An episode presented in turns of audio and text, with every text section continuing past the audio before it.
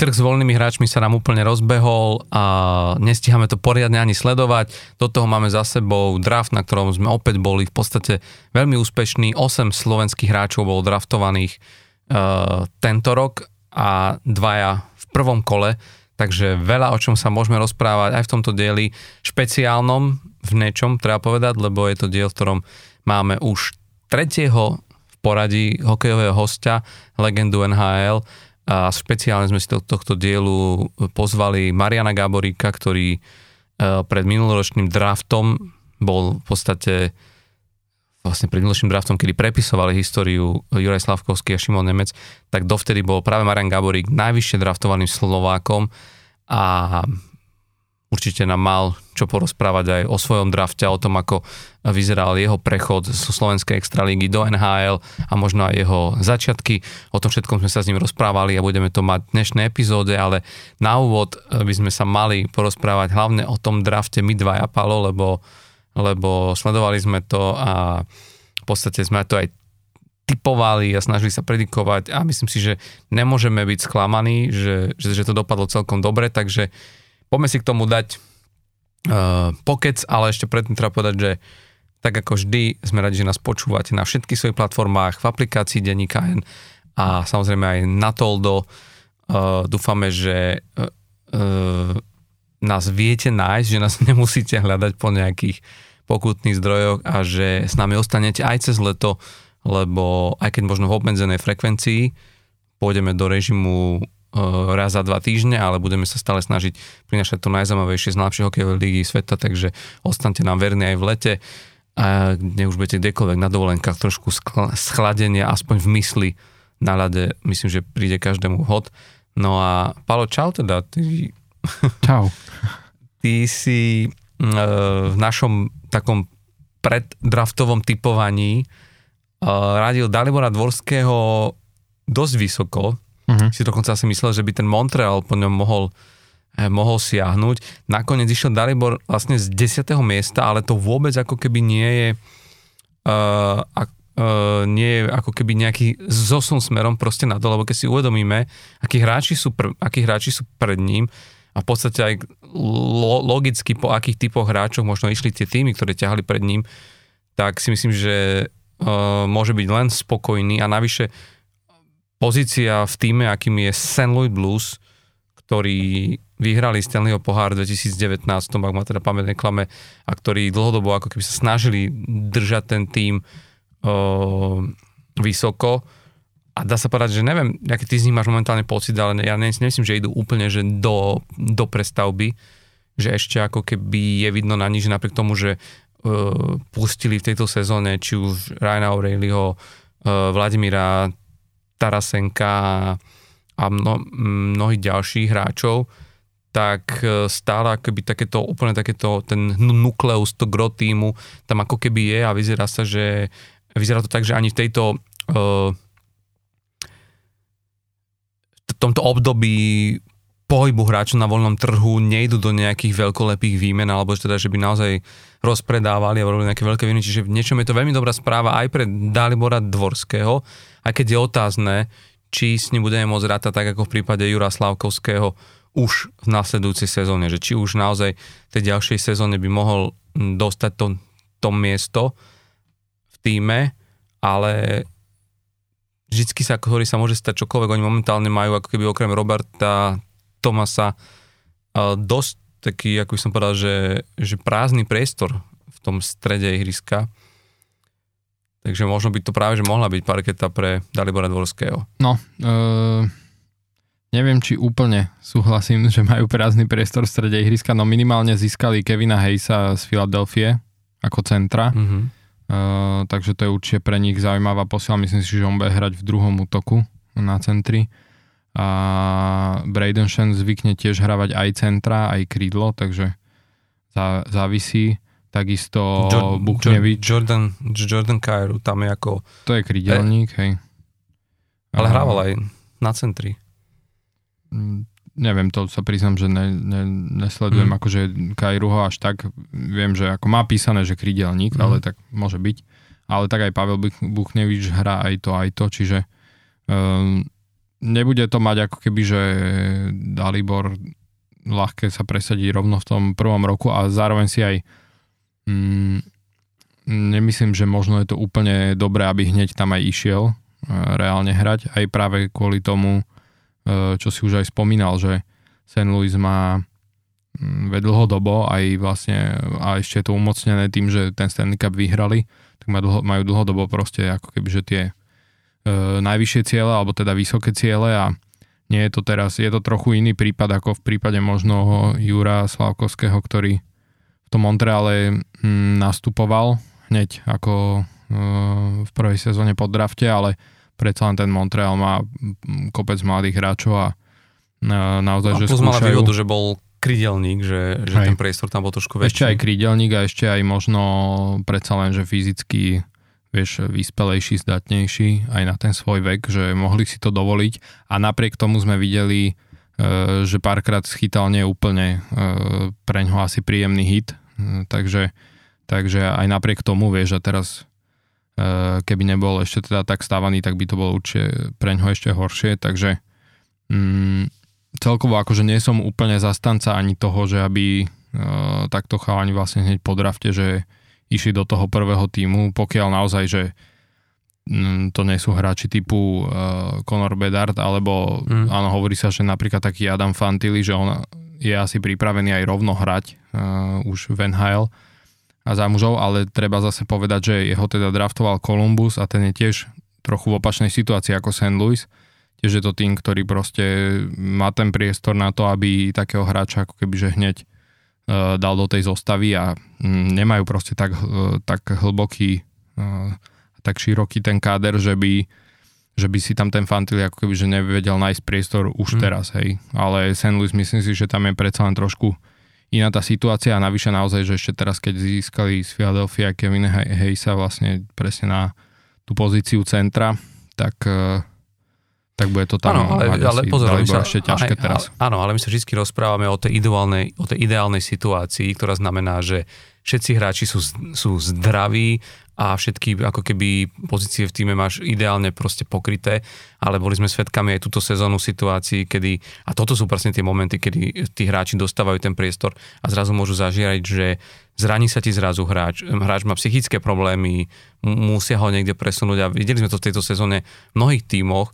že vieš, e, konec koncov, ja si len pamätám u, u nás v Pittsburghu, že, že dva, dva mesiace som nevidel pohromade úplne ideálnu zostavu týmu. Že stále sa hralo na to, že sa presúvali aj tí centri, zrazu center 4. útoka hral, hral uh, v druhom, v druhom útoku. A, vieš, a to sú presne tie, tie situácie, kedy ty, ty, ty musíš ako keby, aj ten tréner musí uh, improvizovať. Rozumiem tomu, že keď už je takáto situácia, tak asi prednosť dostávajú hráči, ktorí majú čo to odohrané aj v tej AHL a nie je to až také riskantné, ako keby uh, uh, s tým mladým hráčom, lebo jednak uh, tí hráči v AHL už trošku možno aj mali predtým priestor nahliadnúť do, do, do prvého týmu, mohli vidieť ten systém, ktorý ten tým hrá. Dalibor predsa len tým, že hral v Európe a ešte aj podpísal teraz mu v Európe, čiže je oveľa jednoduchšie si stiahnuť toho hráča, keď ho máš na farme, ako sme tak videli v prí, prí, prípade, ja neviem, uh, Pala Regendu alebo ďalších hráčov, že uh, aj v prípade Šimona Nemca, hej, že ak by ho chceli New, New Jersey vyskúšať v sezóny, tak ho majú v podstate pár hodín lietadlom uh, od ktoréhokoľvek mesta, v ktorom hrajú. Tuto tu, ak by naozaj Dalibor ostal v Európe, tak predsa len to, je to oveľa komplikovanejšie, samozrejme, že ani, ani to tak ne, nefunguje. Ty si nemôžeš stiahnuť teraz proste sezónnych hráča z Európy, čiže v tomto áno, v tomto to, to môže byť iné, ale samozrejme všetko sa bude odvieť od toho, že či podpíšu, lebo presne ako sa vravel, Adam Fantili niekoľko dní po drafte už vlastne podpísal s Columbusom entry level kontrakt a tam to naozaj vyzerá, že to bude veľmi rýchla, veľmi rýchla cesta do NHL a priznám sa, ak by som mal naozaj si teraz vsadiť na nejakého hráča, ktorý z tohto draftu možno nastúpi už v úvodných zápasoch, tak okrem Bedarda, kde asi sa nemusím baviť o tom, že to Chicago mu dá ten priestor a, a robí všetko preto, aby mu vytvoril podmienky na to, aby mohol naskočiť on do NHL, tak z tých ďalších hráčov by to pr- práve mohol byť uh, Adam, Adam Fantili, ktorý aj s fyzickými parametrami, ale aj, aj s tou hráckou spolsťou, čo som sa rozprával, že on naozaj uh, podmanil si vlastne tú univerzitnú ligu, kde hral reálne oproti aj starším hráčom, tým, že je to trošku iný typ súťaže, tá univerzitná súťaž ako, ako juniorka. Ale stále uh, si myslím, vieš, že ne, nevieme, ako sa vyvinie tá, tá situácia ohľadne Dalbara Dvorského, lebo neviem, či si videl aj tie zábery z toho development a campu, kde urobil naozaj veľký dojem že novinári z, z, z St. Louis uh, postovali na Twitter videá z tých skrimáží, ale z tých vlastne z tých prípravných ako keby uh, tréningových proste vecí a boli z, ne, boli z neho nadšení a, a práve vyzdvihovali tú jeho proste silu na puku a hlavne jeho strelu, o ktorej sme sa tu už tiež veľa rozprávali a, a že vlastne keby sú, sú, z neho, sú z neho nadšení a ono veľakrát robí strašne veľa aj tento tlak, vieš, že, že tí fanúšikovia ho chcú vidieť, je to naša voľba v top 10 drafte, je to či veľakrát aj ten marketing, bavili sme sa o tom aj pri Jurajovi Slavkovskom, že skrátka, keď máš draftovú jednotku, ako mal Montreal v podobe Jura Slavkovského, tak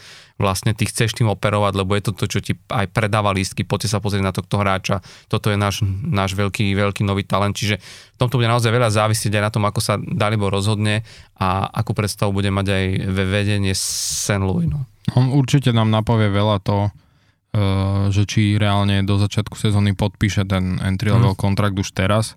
Keď nie, tak je to jasné, jasné. že teda no. pôjde do toho Švedska ešte hrať a uh, majú vlastne 4 roky na to, uh, majú práva na ňo, aby ho podpísali, takže uvidíme určite mm. aj podľa toho.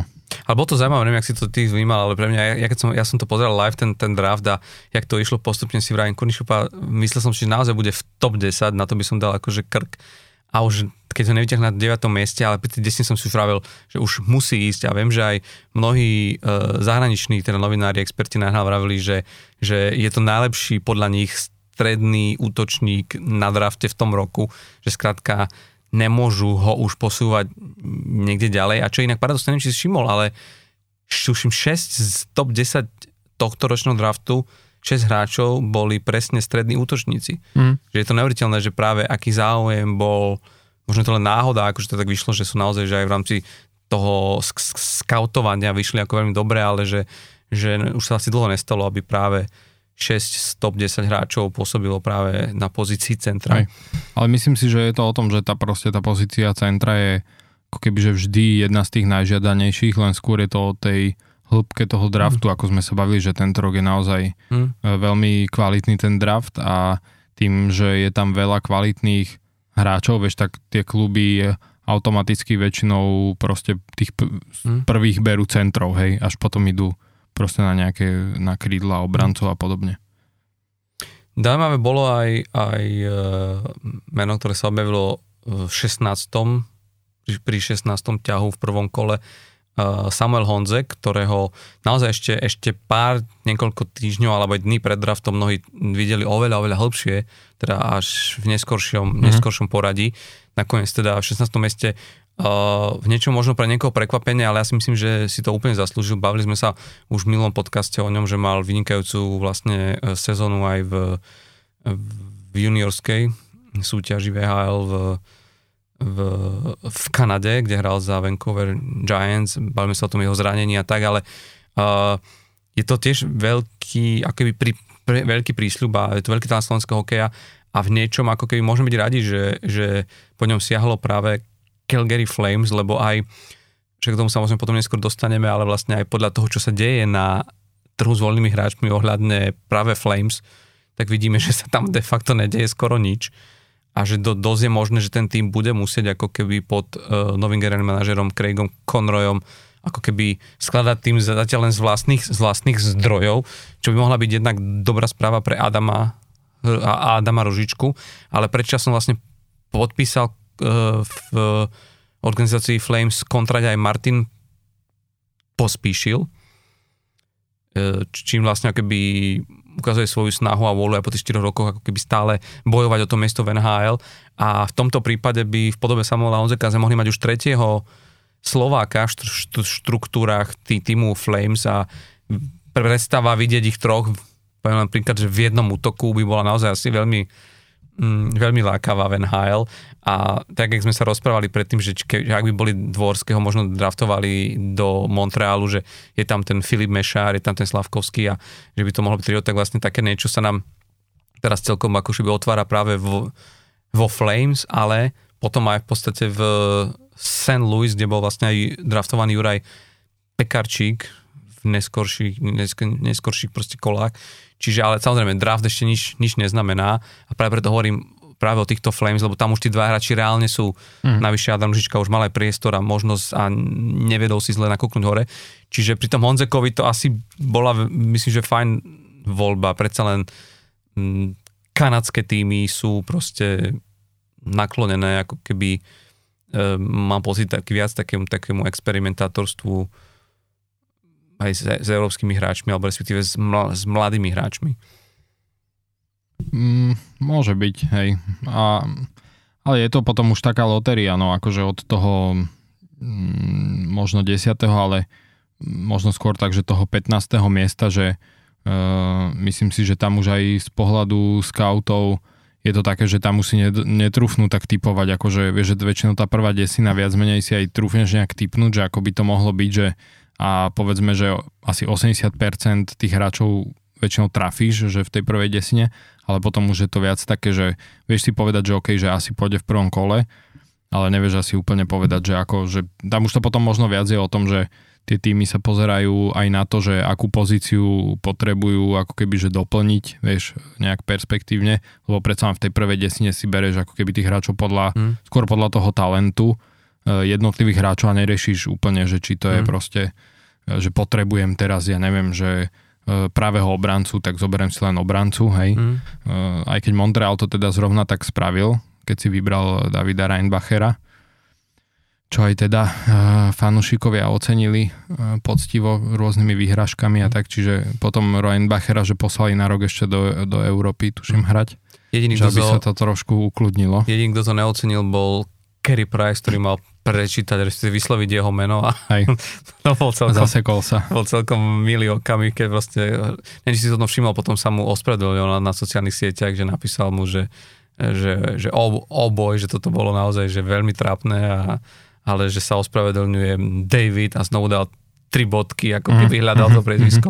Čiže akože to, a on s humorom a myslím si, že také veci sa stávajú a hlavne no, je to naozaj, že e, pri týchto vodzovkách nemeckých menách s tým EI e, vo vyslovovaní, ja si myslím, že to meno vedel, len si zrazu, zrazu sa zľakol, lebo väčšinou v americkom onom je to IE, kde to vieš prečítať aj v tej francúzštine, vlastne mm. je mhm. to viac IE, kde vieš, že to ide do toho I, ale keď je to prehodené EI, tak zrazu si nesístiš, to je Ray, Raj a vlastne už, už, už bol zneistený chudák, ale, ale aspoň priniesol nejaké vzrušo do toho celého prenosu. Hej, aj keď treba povedať, že uh, Elliot Friedman to hovoril, že on vlastne bol tam, ako schádzali z uh, toho mm. podia a že videl na Priceovi, že bol hodne z toho vyklepaný, akože hodne, hodne mal ako keby že výčitky, že sa mu to stalo, čo som si tak chvíľku hovoril, že fúha, že není to asi boh čo, lebo však vieme, že Kerry Price on mal všelijaké akože aj tie psychické problémy, mm. pre ktoré však aj chvíľku nehral nejakú dobu.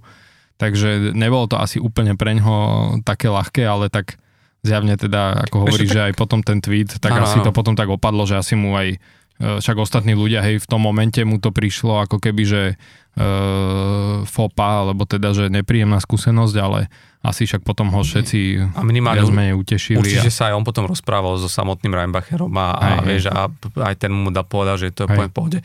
Jasné, ty to vždy berieš z toho pohľadu, že je to pre tých mladých hráčov je to okamih ich proste života, zrazu sa dozvieš, s akým týmom sa spojí minimálne na úvod tvoja hokejová budúcnosť a je to veľká vec pre celú rodinu a takto, čiže mrzí ťa to, že si to niekomu pokazil. Hej. Zas na druhú stranu, práve vďaka tomu to možno pre toho Reinbachera bude nezabudnutelné a veľa z nás na to nikdy nezabudne, že možno zabudneme, kto bol šiestý, kto bol 8, kto bol toto, ale toto nezabudneme, lebo budeme vedieť, že proste na, na piatom mieste Hej. to bol len proste David. No. Však treba povedať, že podobné sa stalo Bobby Clarkovi vo Filadelfii, keď ako gener- ke- generálny manažer bral Kloda Žirua, teda dlhoročného mm. kapitána potom Filadelfie a tiež vlastne išiel na to pódium a povedal, že Philadelphia si z 20. on bol tuším 22. alebo nejak tak, tuším 22. miesto, vyberá a teraz úplne, že zasekol sa, zabudol, otočil sa dozadu na ostatných, že koho si to, jak sa volá, koho si to bereme. A potom, že ah, Claude Giroux. Takže akože tiež to bolo také, že úsmevné, ale tak on to zobral zjavne akože s humorom, mm. Bobby Clark, že proste sa na tom všetci smiali potom. A hej, no, tak však stane sa. A hlavne, a hlavne, vieš, hlavne sa to môže stať v prípade, že keď sa možno ti aj trošku prehádže ten draft, že možno si dlhodobejšie, ako keby hovoríš nejaké meno a teraz niekto ti ho vyfúkne skôr toho hráča mm. a zrazu e, kvázi na poslednú chvíľu si povie, že dobre, bereme niekoho iného, vieš, a mm.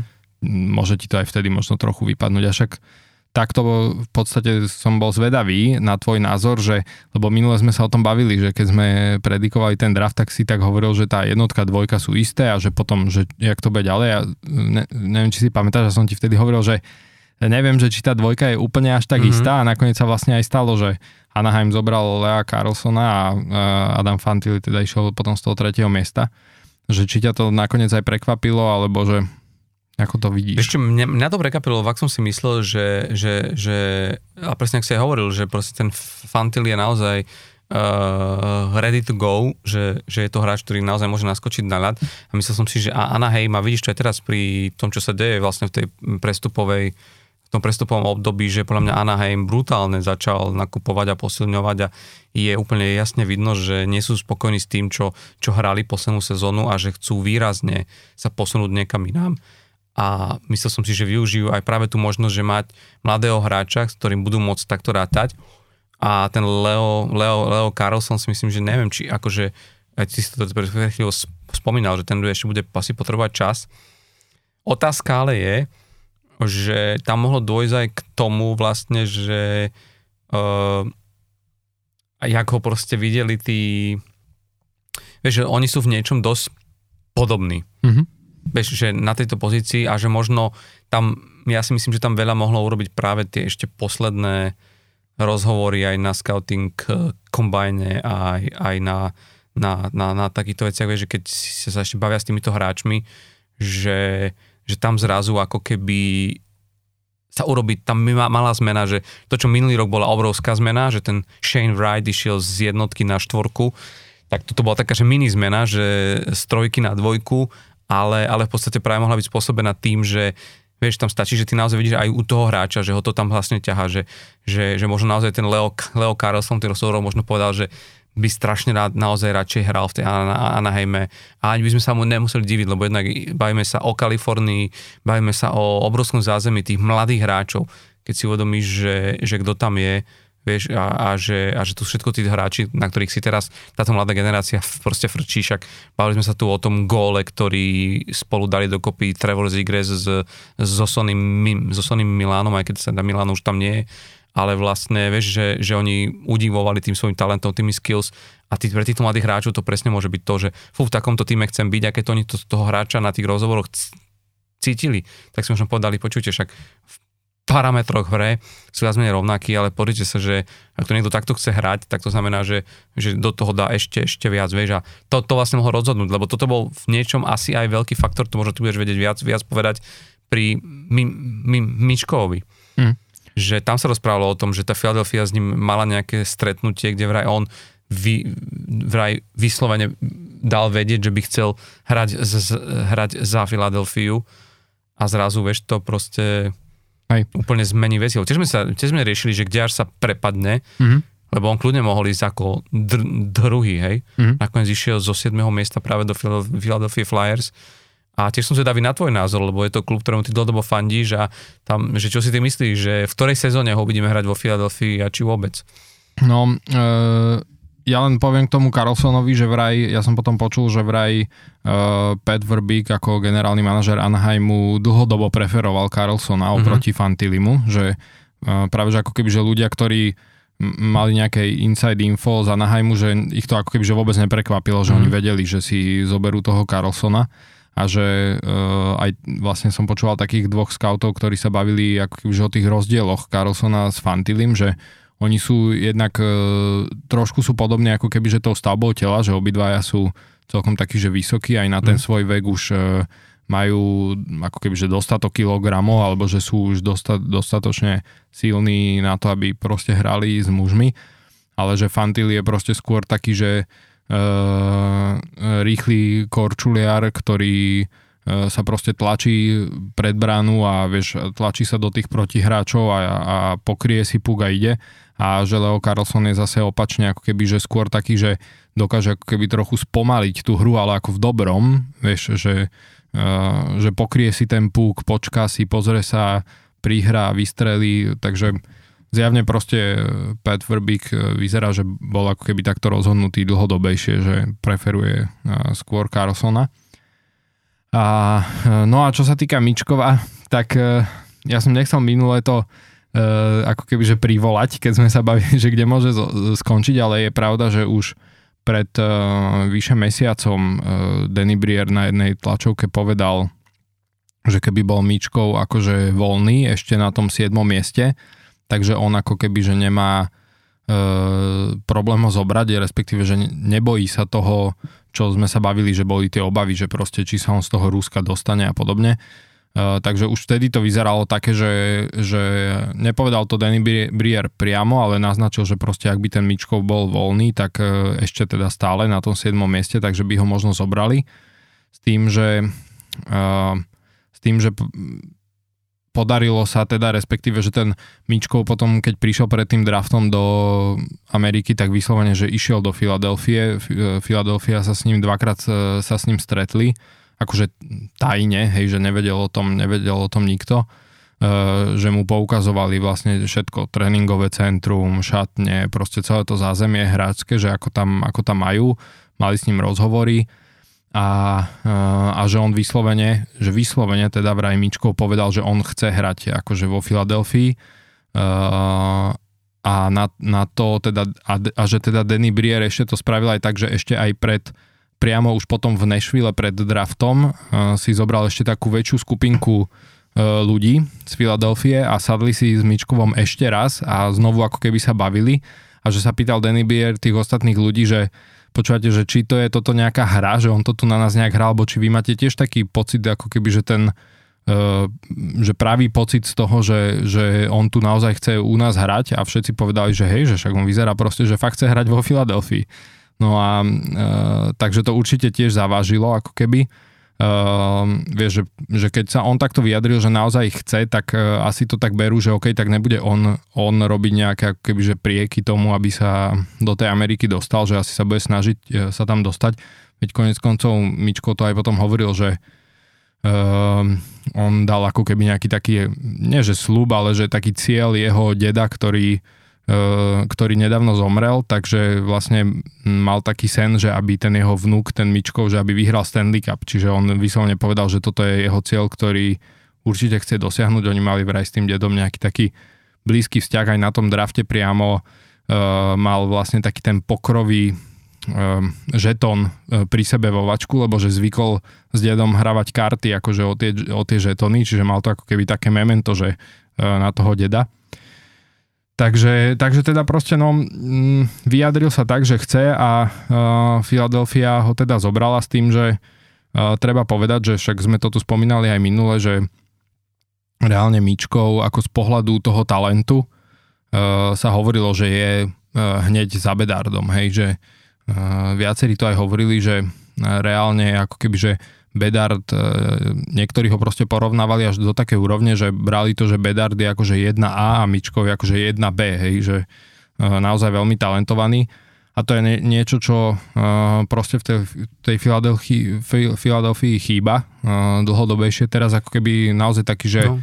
Ja si myslím, že práve odchodom toho Kloda Žiru a ste prišli o takéhoto hráča. Hej, hej, že naozaj taký, takýto typ, že veľmi šikovné ruky, korčulovanie. Hej, hej, že technicky no. talentovaný, takže z tohto pohľadu ako keby, že bolo to jasné, že, že chcú e, takého hráča zobrať a zase na druhú stranu treba povedať, že naozaj, že on ak sa dostane do tej NHL, hej, že ak e, teda hm, sa mu podarí prísť o tie 3 roky, keď e, v Petrohrade mu skončí zmluva, tak, e, tak môže to byť pre Filadelfiu akože e, perfektný draft, hej, že zo 7. miesta reálne zoberieš hráča, ktorý talentovo je proste kúsoček za bedardom, hej, že môže to byť v podstate aj taký, mm, môže byť z neho aj franchise player nakoniec, hej. Takže mm, je to risk samozrejme, ale, ale akože keď, sa, keď, keď proste postupne vychádzali tie správy, že naozaj ten Mičkov takto, sa, takto to prezentoval, že chce hrať za tú Filadelfiu, tak som si tak potom povedal, že vlastne však super, že ho zobrali. Hej, že um, keď sa to proste podarí, tak, uh, tak, uh, tak to bude super. Hm. Takže uvidíme.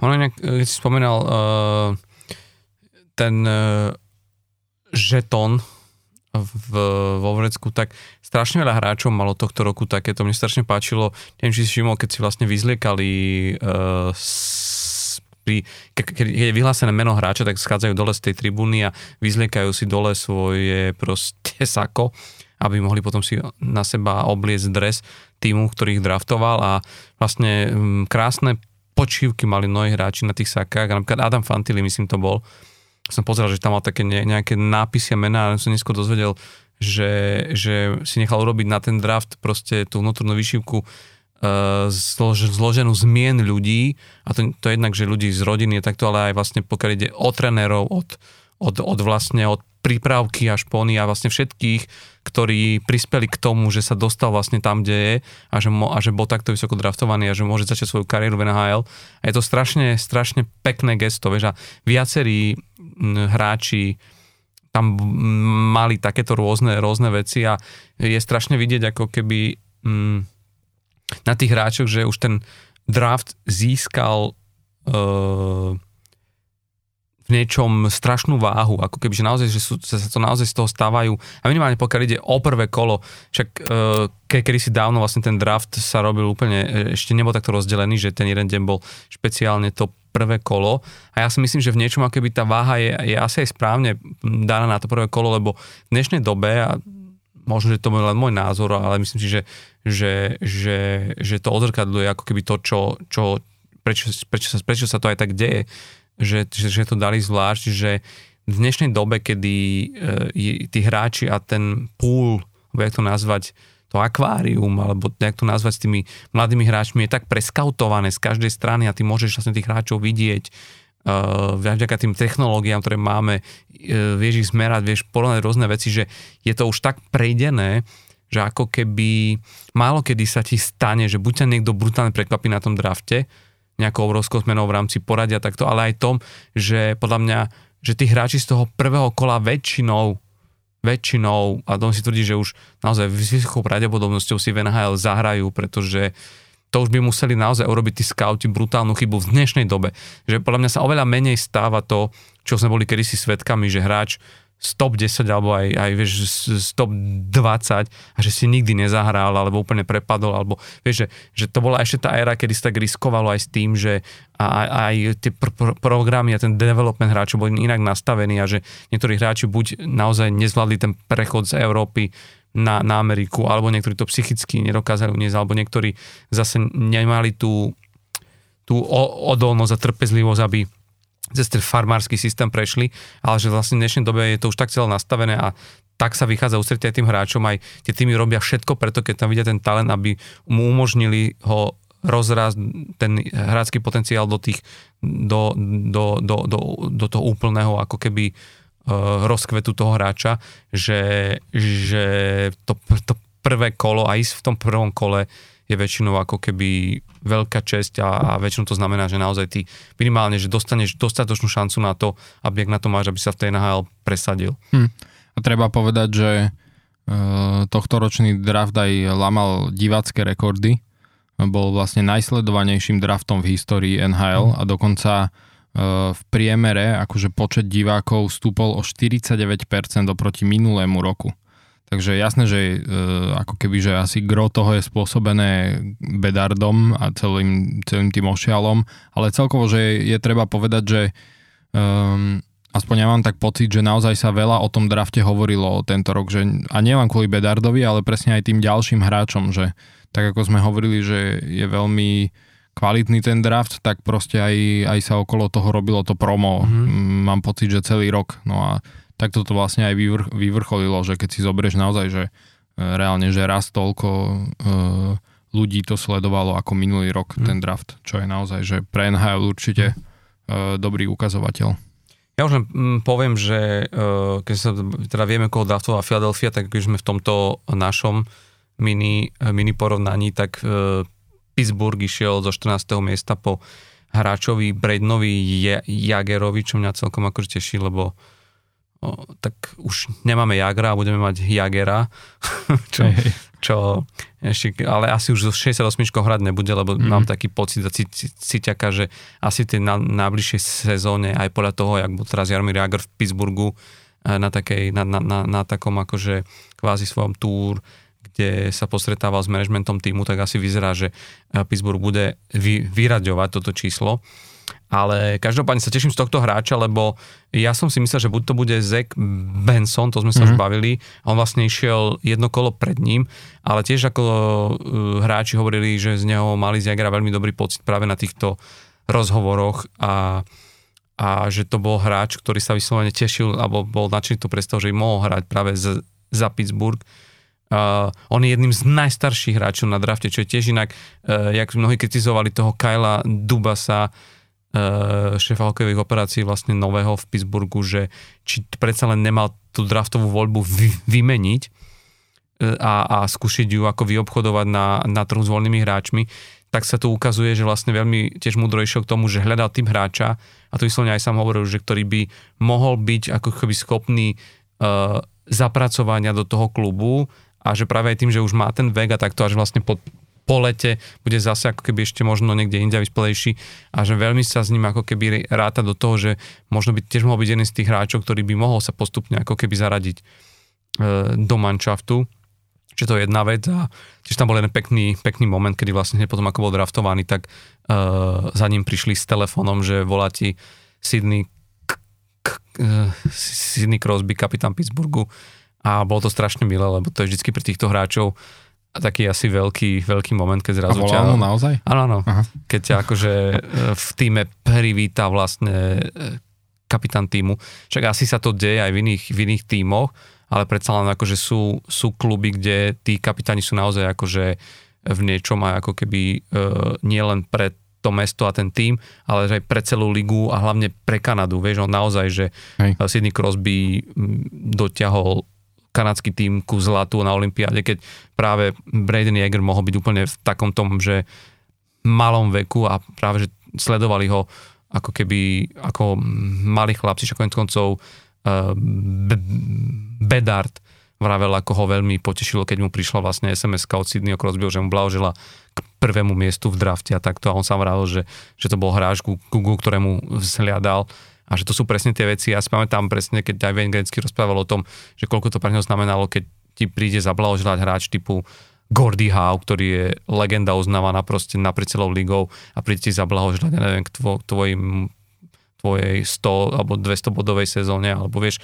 že, že sú, to, sú to pre tých chlapcov asi, asi veľké okamihy a, a ja dúfam, no, že, že ten Braden Jäger ako keby bude po dlhej dobe, lebo dosť dlho Pittsburgh nemal možnosť ťahať takto vysoko, a že vlastne, že dúfam, že to bude správny tak ja si myslím, že ten Kyle Dubas vedel, čo robí a dokonca, keď som videl vlastne videozáznam z toho uh, rozhovoru práve na tomto scouting uh, kombajne, lebo, som, lebo oni to vlastne dali vonku, tak to bolo veľmi jasné a, a veľmi to, že ani vlastne už nechceli nejako veľmi trapiť, že oni si potrebovali pár si opýtať, ale to úplne bolo vidno, ako oni majú jasné, že toto je ten typ hráča, ktorý, ako, ktorého by sme eventuálne proste ťahali na drafte. Takže tom, mm-hmm. tomto smere mm-hmm. je to je to asi fajn. Už len možno, mm, keď poviem ešte k tým našim hráčom, treba povedať, že to musím len pripomenúť, že veľká vec je, že Adam Gajan, mm, o ktorom sme sa bavili, ja som dokonca si myslel, že Maxim Štrbák bude skôr ťahaný ako práve e, ten, tento e, náš slovenský brankár. Maxim Štrbák nakoniec išiel zo 45. miesta do Buffalo Sabres, a myslím, že to tiež správna voľba pre, pre to Buffalo, lebo oni tam majú už teraz veľmi šikovný obraz, že konec koncov Rasmus Dahlin je, je tam akože a bude určite legenda Buffalo Sabres.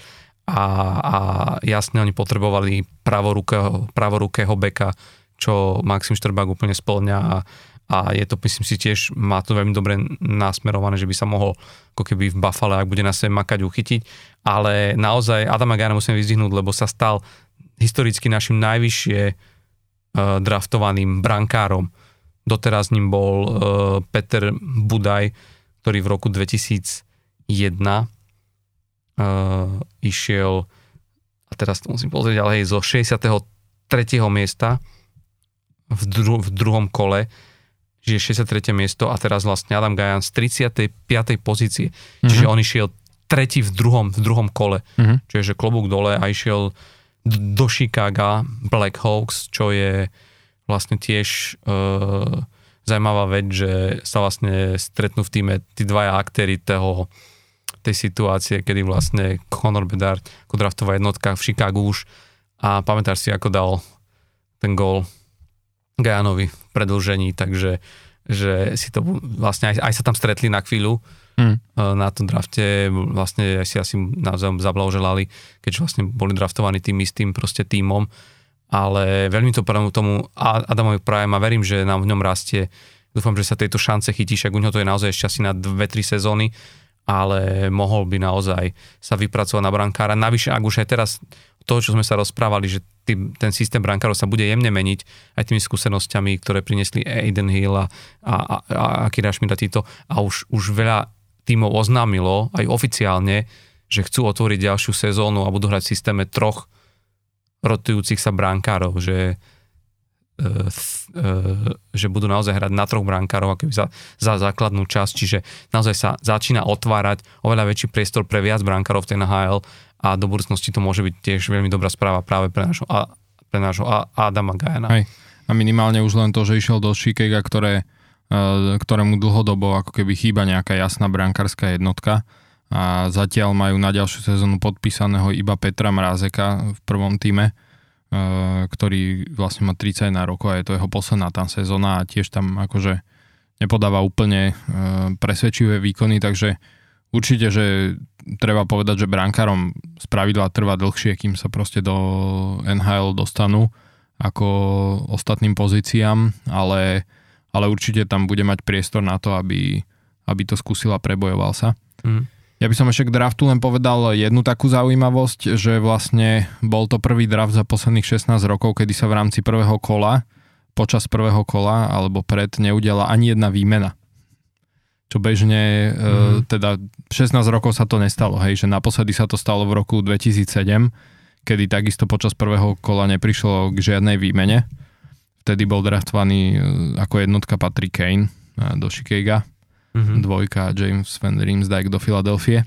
A, ale teda treba povedať, že toto som chcel ešte tak ako keby, že vypichnúť, že, lebo naozaj sa to stáva veľmi ojedinele, že sa počas prvého kola uh, neudeje žiadna výmena, že by si nejaké týmy proste uh, ešte, ešte tie voľby v drafte nejako prehodili. Uh, je treba povedať, že Philadelphia to skúšala zo St. Louis ešte pred draftom, kedy vlastne uh, aj sme to písali na Tolde, kedy sa špekulovalo o takej väčšej výmene viacerých hráčov, kde jedným z hráčov, ktorý mali do St. Louis bol Travis Senheim, obranca, ktorému vlastne teraz od 1. júla začala platiť nová zmluva, v rámci ktorej má uh, no move uh, clause, čiže snažili sa ho vymeniť ešte ako keby predtým, ak bola možnosť a, a chceli vlastne ako keby, že v rámci toho tradu práve získať tú voľbu v prvom kole draftu, ktorú nakoniec, ktorou teda nakoniec St. Louis si vybralo Dvorského.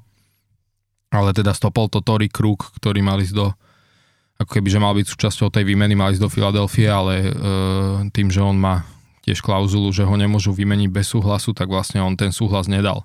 Takže nakoniec to padlo a išiel teda iba Kevin Hayes nakoniec do, E, do St. Louis, ale, ale to, bola, to bola proste jedna z takých výmien, ktoré sa, sa snažili tými spraviť ešte pred tým prvým kolom, ale teda, že počas prvého kola draftu žiadna výmena.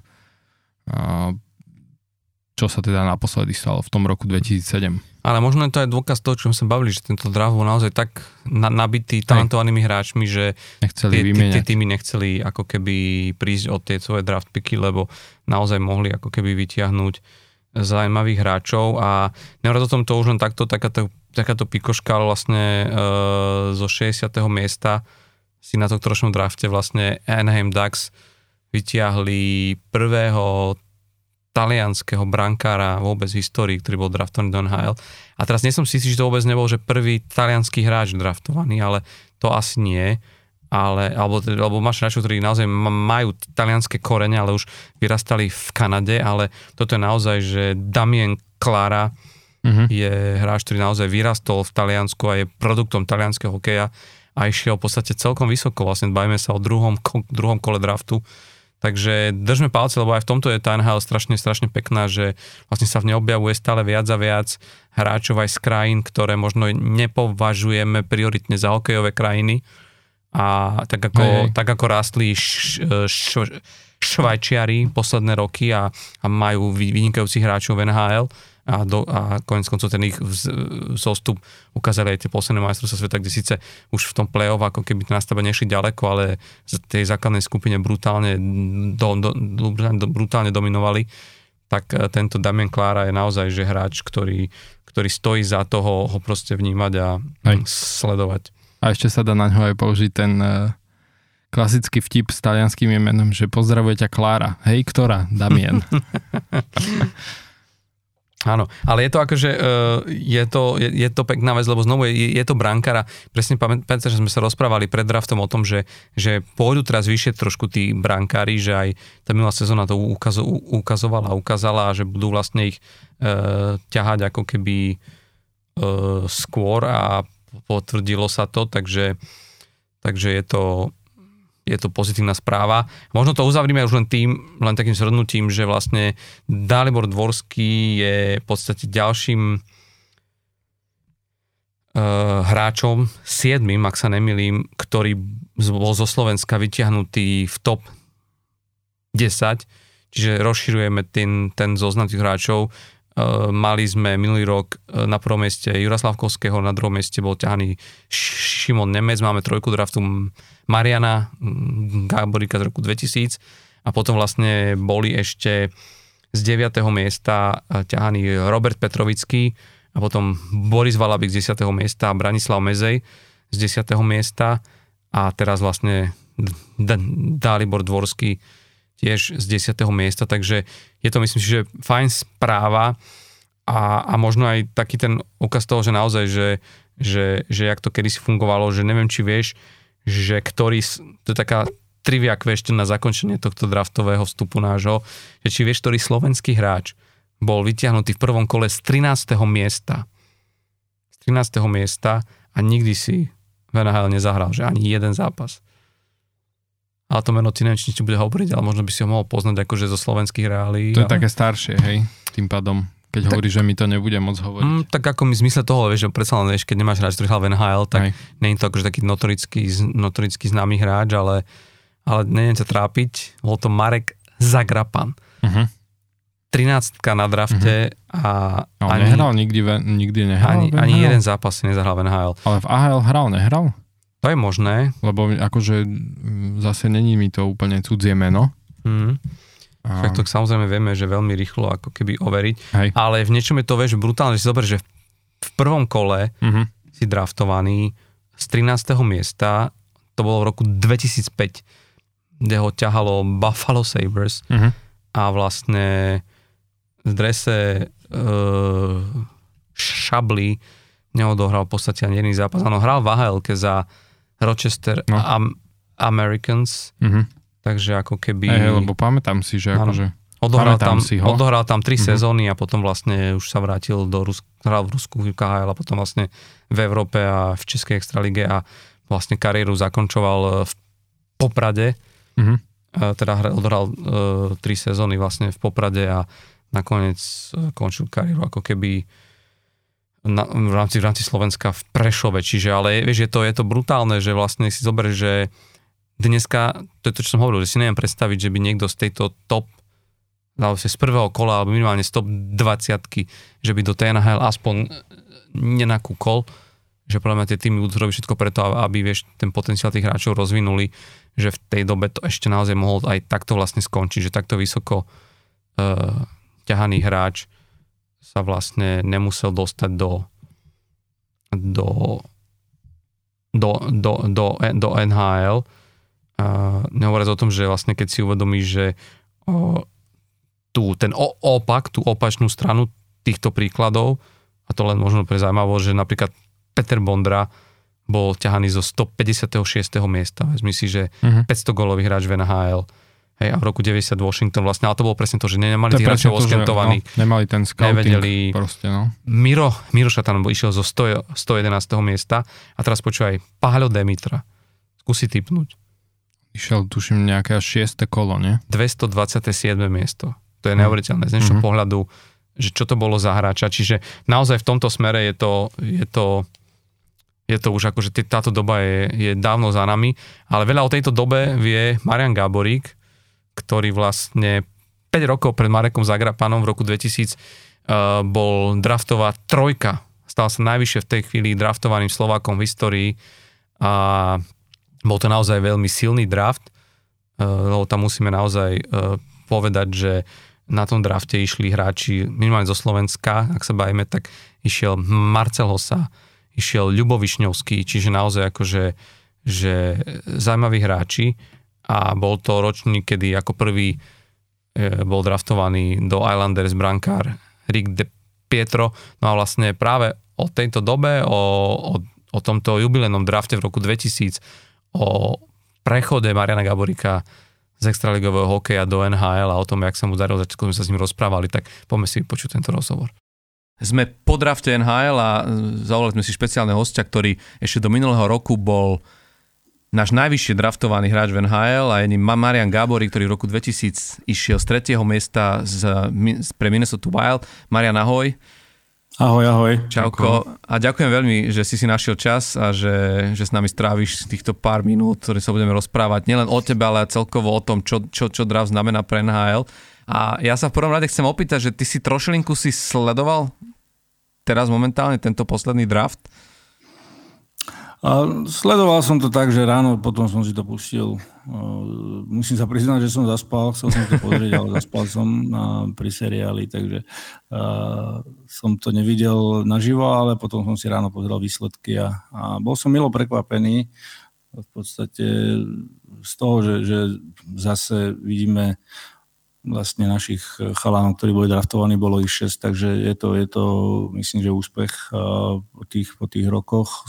Po, začnúť vlastne minulý rok to bolo, bolo extra trieda, tento rok eh, znova výborné, tak som bol potešený. Myslel som, že, že Dvorský pôjde tak top 5, išiel vlastne z 10. miesta, ale, ale to nič neznamená, takže, takže ako super. No práve to je také zvláštne, že teba s, Daliborom spája niekoľko vecí, lebo e, v roku 2021 ťa okradol o, o, o prvenstvo, o rekord, kedy bol vlastne, sa stal najmladším hráčom, ktorý skoroval v Extralige. A mu sa podarilo vo veku 15 rokov a 7 mesiacov, 18 ničím prekonal tvoj rekord, ktorý si ty dosedy držal. A ty si mu vtedy aj, si mu aj, aj posielal nejakú gratulačnú SMS. Hej, hej, písal som mu, tak uh, rekordy sú na to, aby sa lámali. Ja som rád, že, že uh, to vydržalo tak dlho a uh, na druhej strane uh, dali Borovi, že sa, to, že sa to podarilo. Takže je, je to veľký talent a, a uh, určite bohuje koľko, neviem, či je už niekto prekoná, ale tak, tak uh, to už sa asi bude lietať na lade. asi aj to už budú musieť byť normálne, že budú musieť mať priepustky zo škôl, tie deti na, na Extraligu. Ale vieš čo ešte zaujímavé, ja som vôbec nevedel, že on vlastne tohto roku na tých majstrovstvách do 18 rokov prekonal aj ďalší tvoj rekord v počte bodov. To neviem, či, že, či, to že, či si zaregistroval. Mm-mm. Ale to, to, ale to mňa tiež zaskočilo. Išlo. No. Hej, hej, lebo dal 13 bodov a o 2 body prekonal tvoj rekord z 18 z roku 99. Mm-hmm. Takže normálne počuť nejako, ja sa bojím, že či nezačne prekonávať tvoje rekordy aj v NHL.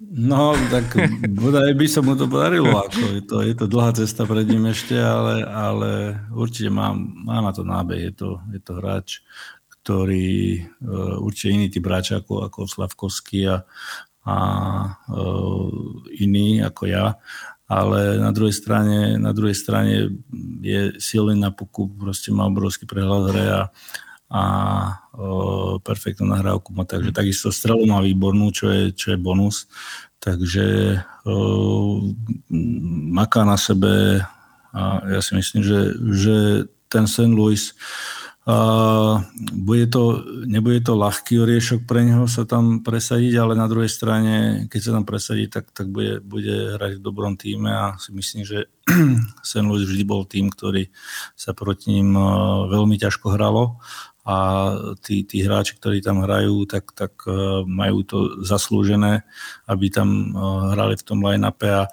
a vždy hrajú tým, tým tým správnym systémom a, a neobjavuje sa tam hráči, ktorí by hrali nejak na seba alebo tak, takže oni vedeli, prečo ho brali a ja si myslím, že, že uh, že určite tam budú mať, bude mať budúcnosť. Mm. my sme tam mali celkom dobrých hráčov v minulosti, však môžeme sa baviť o Palkovi, Demitrovi, takisto Lacona tam hral, Ľuboš Bartečko, Miško Hanzuš, že v tom St. Sme mali veľmi hlbokú stopu. Petr Šťastný tam u, ukončil svoju kariéru, že bolo by to pekné, keby vlastne nadviazal na to. Myslíš si, že, že sa môže stať, že by ho akože postavili už v budúcej sezóne, že by e, zažil svoj debut? Alebo je to teraz tro, trošilinku náročnejšie, že teraz už naozaj sa viac pracuje s tými hráčmi tým, že ich posielajú do tej AHL a Ťažko povedať, určite keby bol v takom, v takom týme, možno ako je, ako je Phoenix, alebo z týchto tímov, ktorí uh, nemajú až takú, taký tím, uh, taký a, silný a hlboký no. tím. Takže tam by mal možno väčšiu šancu, ale človek nikdy nevie. Samozrejme, uh, myslím si osobne, že, že hneď hrať nebude, ale, ale záleží veľa faktorov. Samozrejme, teraz majú development camp, potom bude mať Nováčikovský camp a do, do prvého campu predpokladám, že, že tam bude figurovať určite a uvidíme, ako sa tam ukáže. Takže je to, je to pre, pre neho vlastne hral pozitívne je, že hral už vlastne za chlapov mm-hmm. a to je, to je pre mňa bola veľká veľká devíza a pomoc, že som nehral v New Yorku, že som, že som hral za chlapov a, a sa pripravíš, proste hráš s chlapmi, hej, nehráš s deckami, hráš s chlapmi a, a trošku sa na to pripravíš, uh, ako aj uh, čo sa týka toho hokeja na lade, ale hlavne aj mimo ľadov ako, ako človek, takže uh, to, čo, to, čo vlastne som mal ja, myslím si, že to aj jemu to pomôže a uvidíme, ako, ako najbližšie mesiace budú a, hmm. a uvidí sa. Hmm. Treba povedať, že on vlastne teraz aj podpísal znovu vo Švedsku na dva roky ďalšie hmm. kontrakt, takže je dosť možné, že on ešte reálne, možno ešte tú ďalšiu sezónu, že v tom Švedsku odohrá v tej švedskej lige. Určite, určite tam bude záležať na tom, ako, ja si myslím, že keď bude mať dobrý, dobrý camp, tak ho, tak ho hneď podpíšu a, a potom už bude na tom záležať, ako sa, ako, sa, dohodnú, ako sa dohodnú no. kluby, mm. ako sa St. Louis, ako on sa rozhodne. A samozrejme, posledné slovo bude mať St. Louis, takže, mm. takže sa uvidí určite do, do nejakého juniorského hokeja už podľa mňa tlačiť nebudú, ale, ale či už to bude farma alebo, alebo tá švedská liga, to, to hmm. sa rozhodnú oni. Už skôr ako prejdeme k tebe, ešte predsa mi len jedna vec nedá, že Samo Honzek je vlastne odchovanec Dukli Trenčín. Ty si ho nejako sledoval? On vlastne išiel, išiel do Calgary a, a no. Sledoval som ho, som, som chodil na hokej, sledoval som ho, vlastne potom išiel, išiel preč, ale, ale poznám jeho otca uh, hmm. dlhé roky, takže on je policaj, tak uh, poznám ho.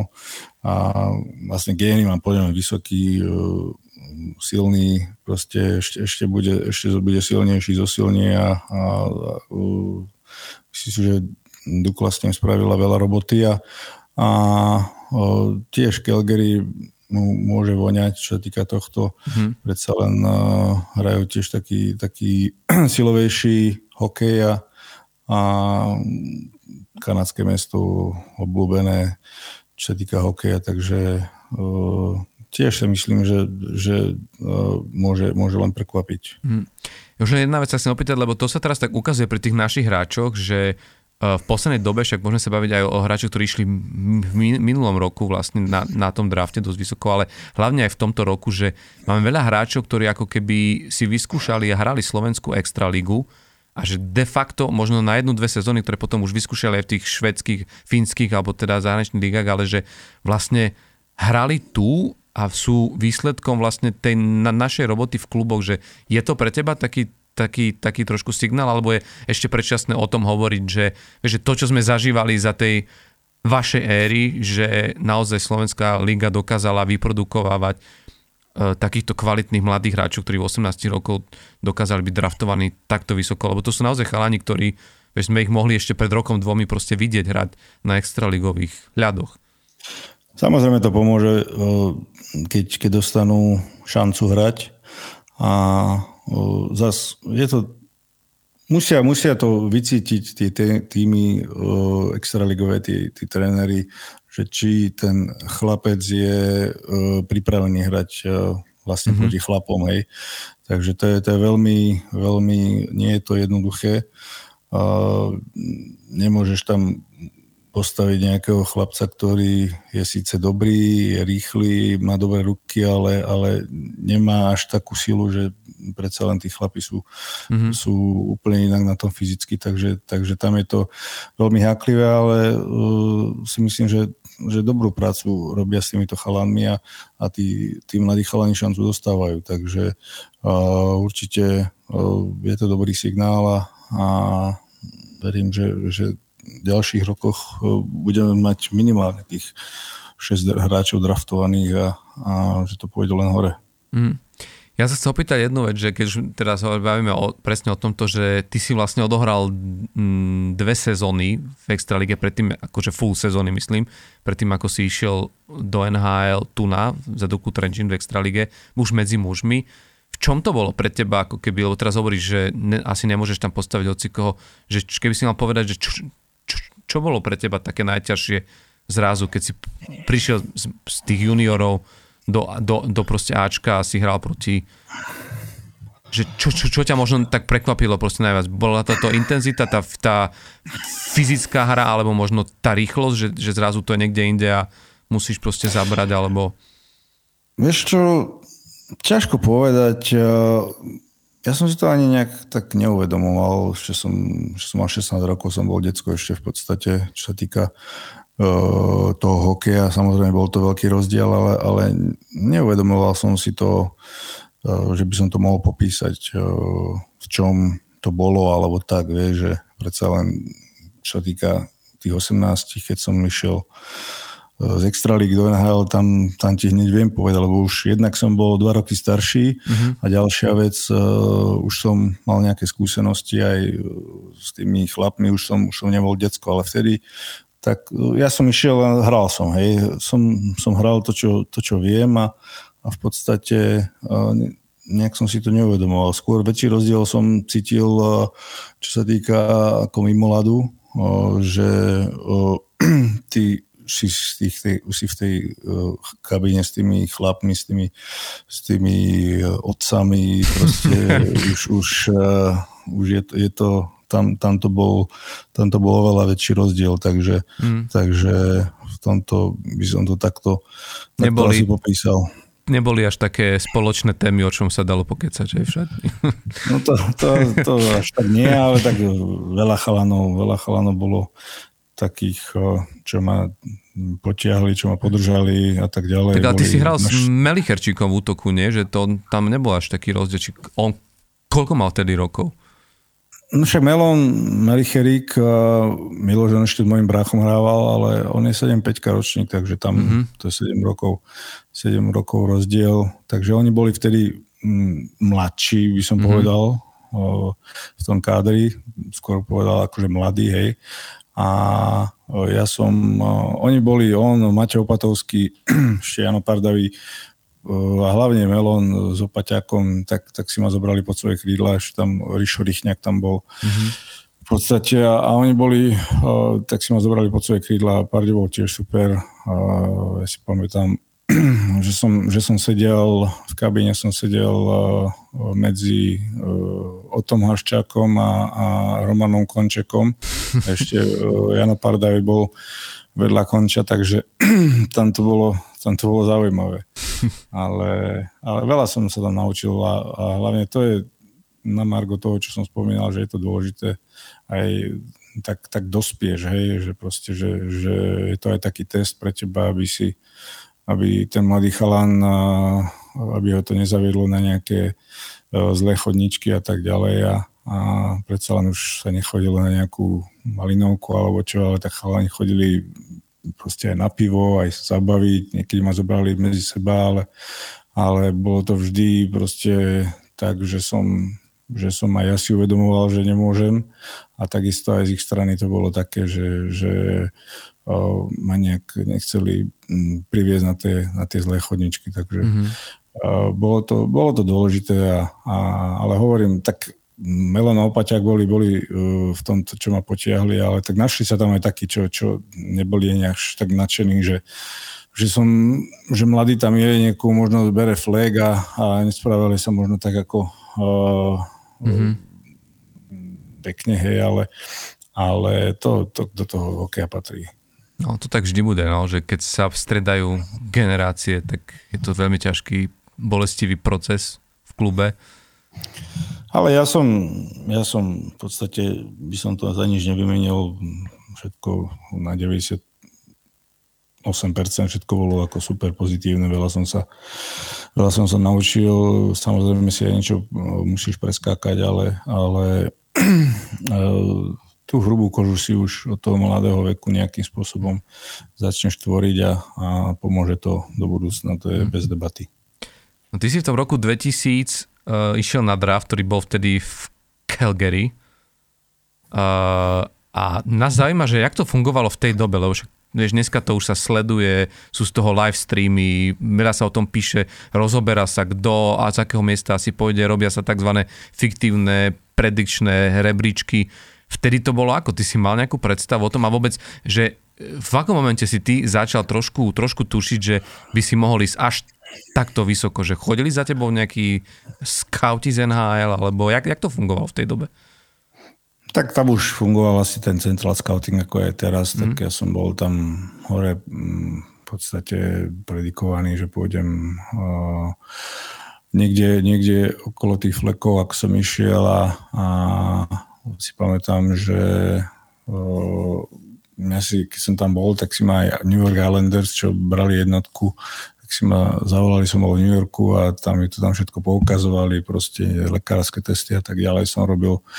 Takže ja som, ja som vedel, že, že možno pôjdem aj číslo 1, alebo, alebo teda top 5 určite, takže tam už boli okolo toho všelijaké šumy. A na samotnom drafte, samozrejme ja som trénoval, vtedy som mal agenta, ktorý vlastne mi zariadil pred draftom. Som trénoval v Montreale, u jednej rodiny som býval a tam som trénoval, potom tam prišiel bracho za mnou a aj, aj moji rodičia a odtiaľ sme vlastne išli, išli sme do Calgary na draft. Takže čo sa týka tohto zázemie, to tiež tam fungovalo ako aj teraz, že že tie rodiny sú tam, tí najbližší a, a tiež máš e, rôzne intervia, e, pohovory s tými mm. rôznymi týmami a, a ten samotný draft e, vtedy to nebolo ako teraz, že teraz je ten prvý deň jedno kolo, vtedy v podstate myslím, že bolo 9 kôl. Bolo to v jeden deň, takže, takže všetko sa to konalo trošku inak, čo sa týka toho samotného draftu, ale tiež uh, tie omáčky okolo toho sú tam proste uh, možno rovnaké ako teraz a akurát uh, teraz je to možno uh, trošku iný level, čo sa týka toho, toho tých sociálnych sietí, uh-huh. toho coverageu a proste televízie a toho mediálneho sveta. Uh-huh. Takže, uh, ale bolo to super po zápasu, po drafte. Uh, drafte sme mali takú večeru vlastne so všetkými tými draft pickmi, čo boli draftovaní v Minnesota, tak mm-hmm. majiteľe Minnesota a tak ďalej a potom sme išli potom sme išli vlastne do takého baru, Cowboys si pamätám, a ja som vtedy ako vôbec nepil, a si pamätám Danny Hitlíša dvojka, a to bol ako jeho hometown a ten tam bol mm-hmm. už ako mladý, on bol rok starší síce, lebo išiel z univerzity mm-hmm. a ten tam bol rošalátený, to si pamätám, teraz som bol najebaný jak bomba. Však aj potom... ja som ten kúkal na to, to vieš, akože, vieš, vieš, proste vidím tam, vieš, akože sa tam už aj tie babi sa tam motali a ja som tak len kúkal na to, jak, čo sa tam vlastne deje, vieš. Takže, takže bolo to zaujímavé. No a mhm. ešte samotne k tomu, k tomu výberu vlastne prvý išiel Di Pietro a mm. To bol ja som vedel, prvý draftovaný brankár vôbec v histórii. Ako hey, jednička, to bolo tiež veľký, veľmi významné v ten rok. No a išiel jednotka ja som vedel, už sa hovorilo šumi, že Atlanta chce vlastne Hitliho a mm-hmm. toho aj zobrali a potom si pamätám jeden scout, Mati Vajsanen sa volal, Fín, ktorý mal na starosti Európu, s tým som sa stretával často na medzinárodných turnajoch ešte predtým a tak ďalej. Aj toto bol vlastne Trenčine, spozerať sa na mňa. No a on sa pozrel tak na mňa predtým vlastne, ako išli vyhlasovať a akože žmurkol na mňa. Mm-hmm. A som vedel, že, že ma zobrať, takže to bolo, to bolo také, také a cool. bol si rád, lebo však asi každý hráč má tak trošku niekde v kutiku duše aj taký svoj vysnívaný tým, že ty si mal niečo, že kam by si napríklad chcel ísť, že ktorý tým sa ti ľúbil a zrazu vieš, tam Minnesota v tom roku aj s, s Columbusom boli vlastne dva nové týmy, ktoré išli do ligy Čiže predsa len to mohla byť aj taká trošku, nie že neistota, ale vieš, že žiadna Taká história. Ne, neznáma, no, no, trošku. Určite mm, áno, ale tak ja už vlastne samozrejme, že keď už sa tak povráva, že môže byť človek aj jednotka, tak e, aj rozmýšľaš nad tým, hej. Takže e, nie, že by som bol nejak sklamaný, že som išiel neskôr v odzovkách, hej, ale, ale, ale keď, keď si zobrali toho Di Pietra, tak, tak vlastne ja som bol rád za tú Minnesota veľmi, lebo, lebo som vedel, že Hitli ho brali, budú brať Atlanta a, a som bol fakt rád, že Minnesota si ma vybrala, keďže som trávil vlastne nejaký ten čas s tými scoutami, aj, aj proste bol to nový tým, tí majiteľia som počul, že je, je, sú taká, takí rodinní a tak ďalej, takže, takže tešil som sa veľmi. Mhm. A počuj, to bolo také zvláštne to, toho roku, lebo ja keď som sa, schválne som si pozeral, že kto išiel ako, v, a, v, akom, v akom kole, Zajímavé je, že Ľubo Višňovský bol 118 miesto, čo je ako, že keď si zoberieš, že, že keď sa dneska na, na to pozeráme z pohľadu toho, že Jakub nakoniec urobil v NHL obrovskú kariéru, tak je to prekvapivé, že až tak neskoro prišiel na rad, ale to asi bolo aj tým, že má tie jeho výška, fyzické parametre na tú dobu na obrancov sa asi hľadalo niečo iné, ale čo mňa prekvapilo, že Ľubomír Sekeráž išiel z 232. miesta práve do Minnesota a on už v tom roku mal, tuším, 31 rokov. Hm. Áno, aj, no, on bol najmladší To bol brutál, no. no tak tým, že chalani v podstate vyhrali vtedy uh, 2000 striebro. Áno, v Petru. No a, a vtedy vlastne boli viacerí hráči draftovaní a áno, čo týka Višňu, určite tým, že bol aj starší a tým, že hlavne vtedy, vtedy sa tí obrancovia boli v kurze trošku inak fyzicky vyzerali a takže úplne, úplne iný, iný štýl sa hral a, a siahli po vlastne Višňovi LA. Takže tam ja som vedel, že Višňa spraví ten tým a, a on, bol, on bol výborný. No a Lubo Sekeráš to, to bola taká Uh, v podstate hovorím, že najmladší nováčik.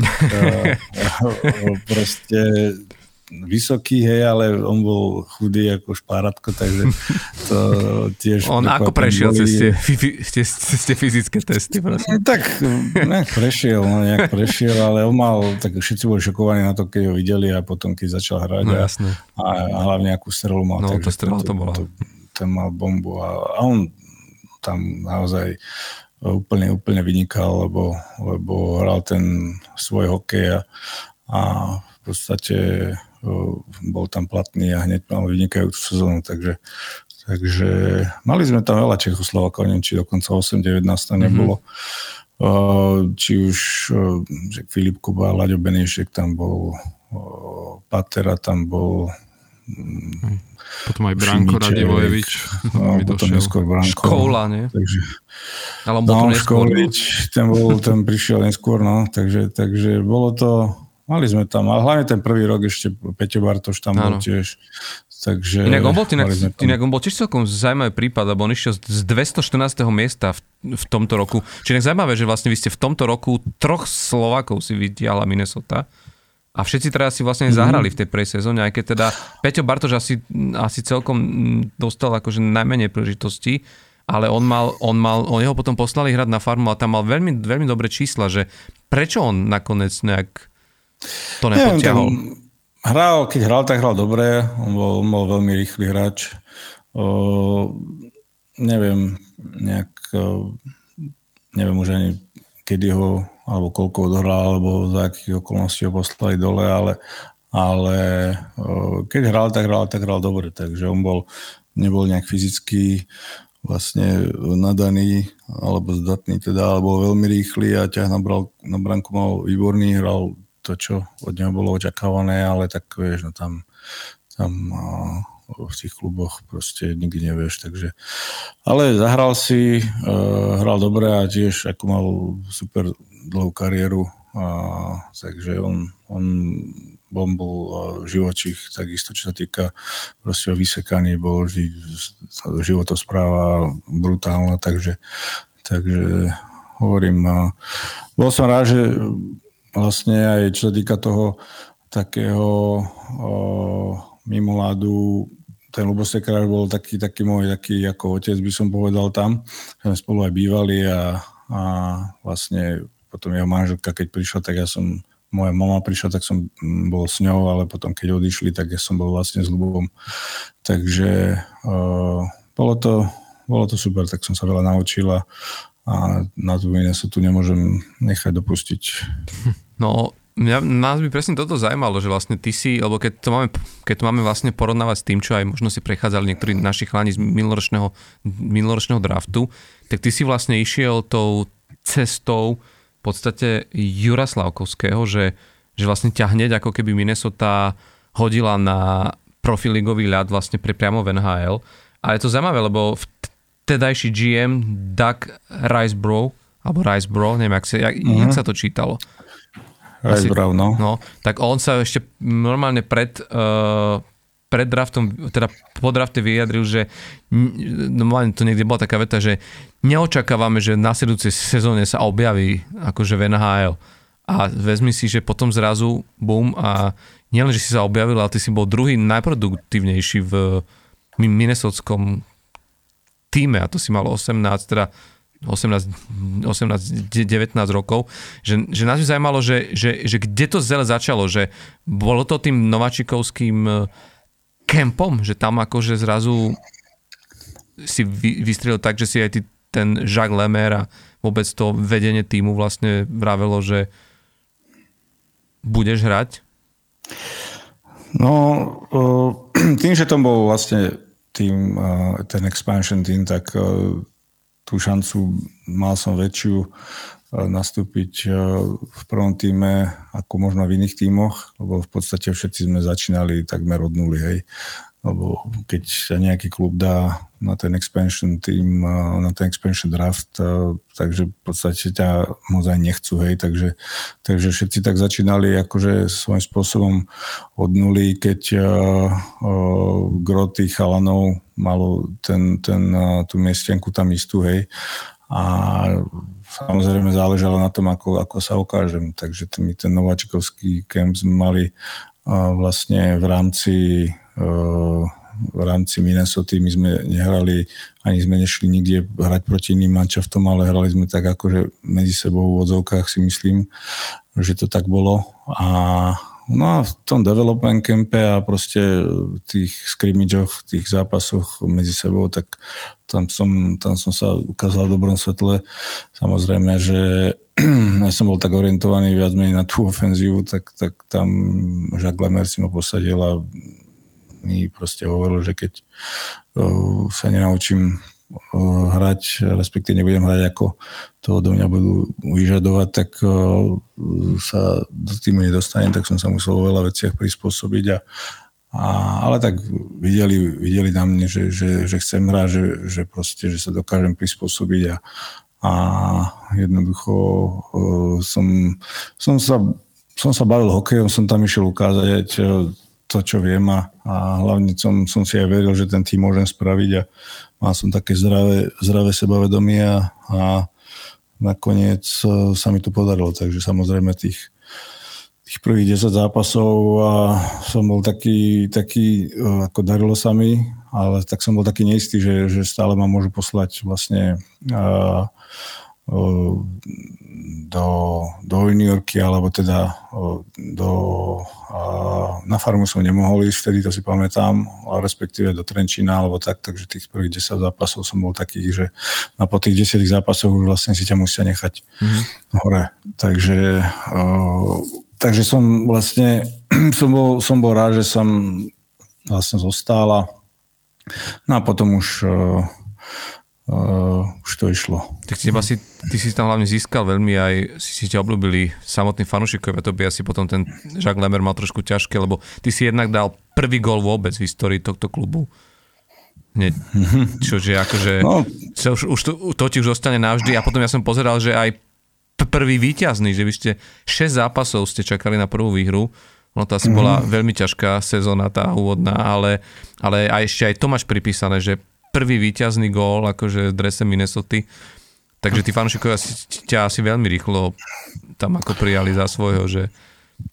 Áno, tak celkovo ja si myslím, že tým ľuďom veľmi ten hokej chýbal, odkedy vlastne Minnesota North Stars odišli do Dallasu, takže im to tam chýbalo a boli nadšení z toho, že tam znova hokej môže byť a, a samozrejme, keď som tam, som tam niečo na lade ukázal a tak uh, ľudia mali ma radi a bol, bolo to, boli takí, tak uh, celkovo tí ľudia, uh, nielen fanúškovia, ale celkovo v tej Minnesota takí, takí priateľskí boli a proste takí, uh, takí normálni by som povedal. Takže mne sa tam veľmi ľúbilo a, a ja som si ho obľúbil a bolo to také obojstranné, takže mm, bola vlastne, tá hala bola úžasná, by som tak, takmer, takmer nadčasová, lebo potom vlastne tých rokov, čo, čo som hral v NHL, tak e, kopu nových hal sa postavilo a, a veľa komponentov som si všimol vlastne z tej našej haly, takže, mm-hmm. takže bol to taký role model, by som povedal a každý deň bolo vypredané a bolo, bolo to fakt, že úžasné, tak keď v zime tam tam uh, nebolo to jednoduché, lebo tie teploty tam boli, aké boli, ale, ale celkovo akože uh, bolo to tam super. Hm. Ja som sa chcel možno spýtať, ako si spomínal uh, ten odchod uh, Minnesota North Stars do Dallasu, tak ja som niekde čítal, že potom vlastne ten prvý zápas doma, keď už teda Minnesota Wild hrala tú prvú sezónu a, hra, a keď prvýkrát prišiel ten Dallas, takže to bolo celkom také uh, emotívne aj pre, tú, pre tých fanúšikov, že to bolo aj také ako keby, že emočne nabitý zápas. Myslím, že ste tam vtedy vyhrali aj 6-0 alebo nejakým takýmto mm, výsledkom. Hej, hej, hej. Že či si na to nejak aj špeciálne spomína, že či ste to možno aj vy tak nejak e, vnímali, že to nejak tí fanúšikovia na vás ako keby, že preniesli tú emociu. Alebo či sa nevypísala odmena v šatni, že keď dáme Dallas, tak... Tak ono to určite pre ten zápas uh, si pamätám, že tam to bolo celkom vypeckované a ľudia, ľudia boli úplne, no tá atmosféra bola ešte o niečo, ešte o niečo lepšie ako obyčajne, takže tam, tam to bolo na vlastne tým, že by sme ich rozbombardovali 6-0, tak to nečakal absolútne nikto. Uh, Mike Modano a spolu išli uh, zlým nosom, ale, ale jasné, že, že proste ľudia, ľudia sa tešili či už na ten zápas, ale hlavne, hlavne to, že ten, ten hokej sa tam vrátil a bolo to špeciálne proti tomu Dallasu jasné. Uh-huh. Ja ešte som sa chcel spýtať na túto, keď sa teda bavíme o tej prvej sezóne. Uh, veľa sa teraz hovorilo uh, aj v rámci Vegas, ako vyhrali Stanley Cup, aj však celkovo to bolo vidieť, že aj na ten posledný zápas 5. Bruce Cassidy postavil vlastne na úvodné vhádzovanie zápasu takých tých, ako oni to nazývajú, že original misfits, teda akože presne, že tých hráčov, ktorí, ktorých si v rámci draftu toho expanzného nepokryli tie, tie ich pôvodné kluby a teda, že si ich Vegas stiahol.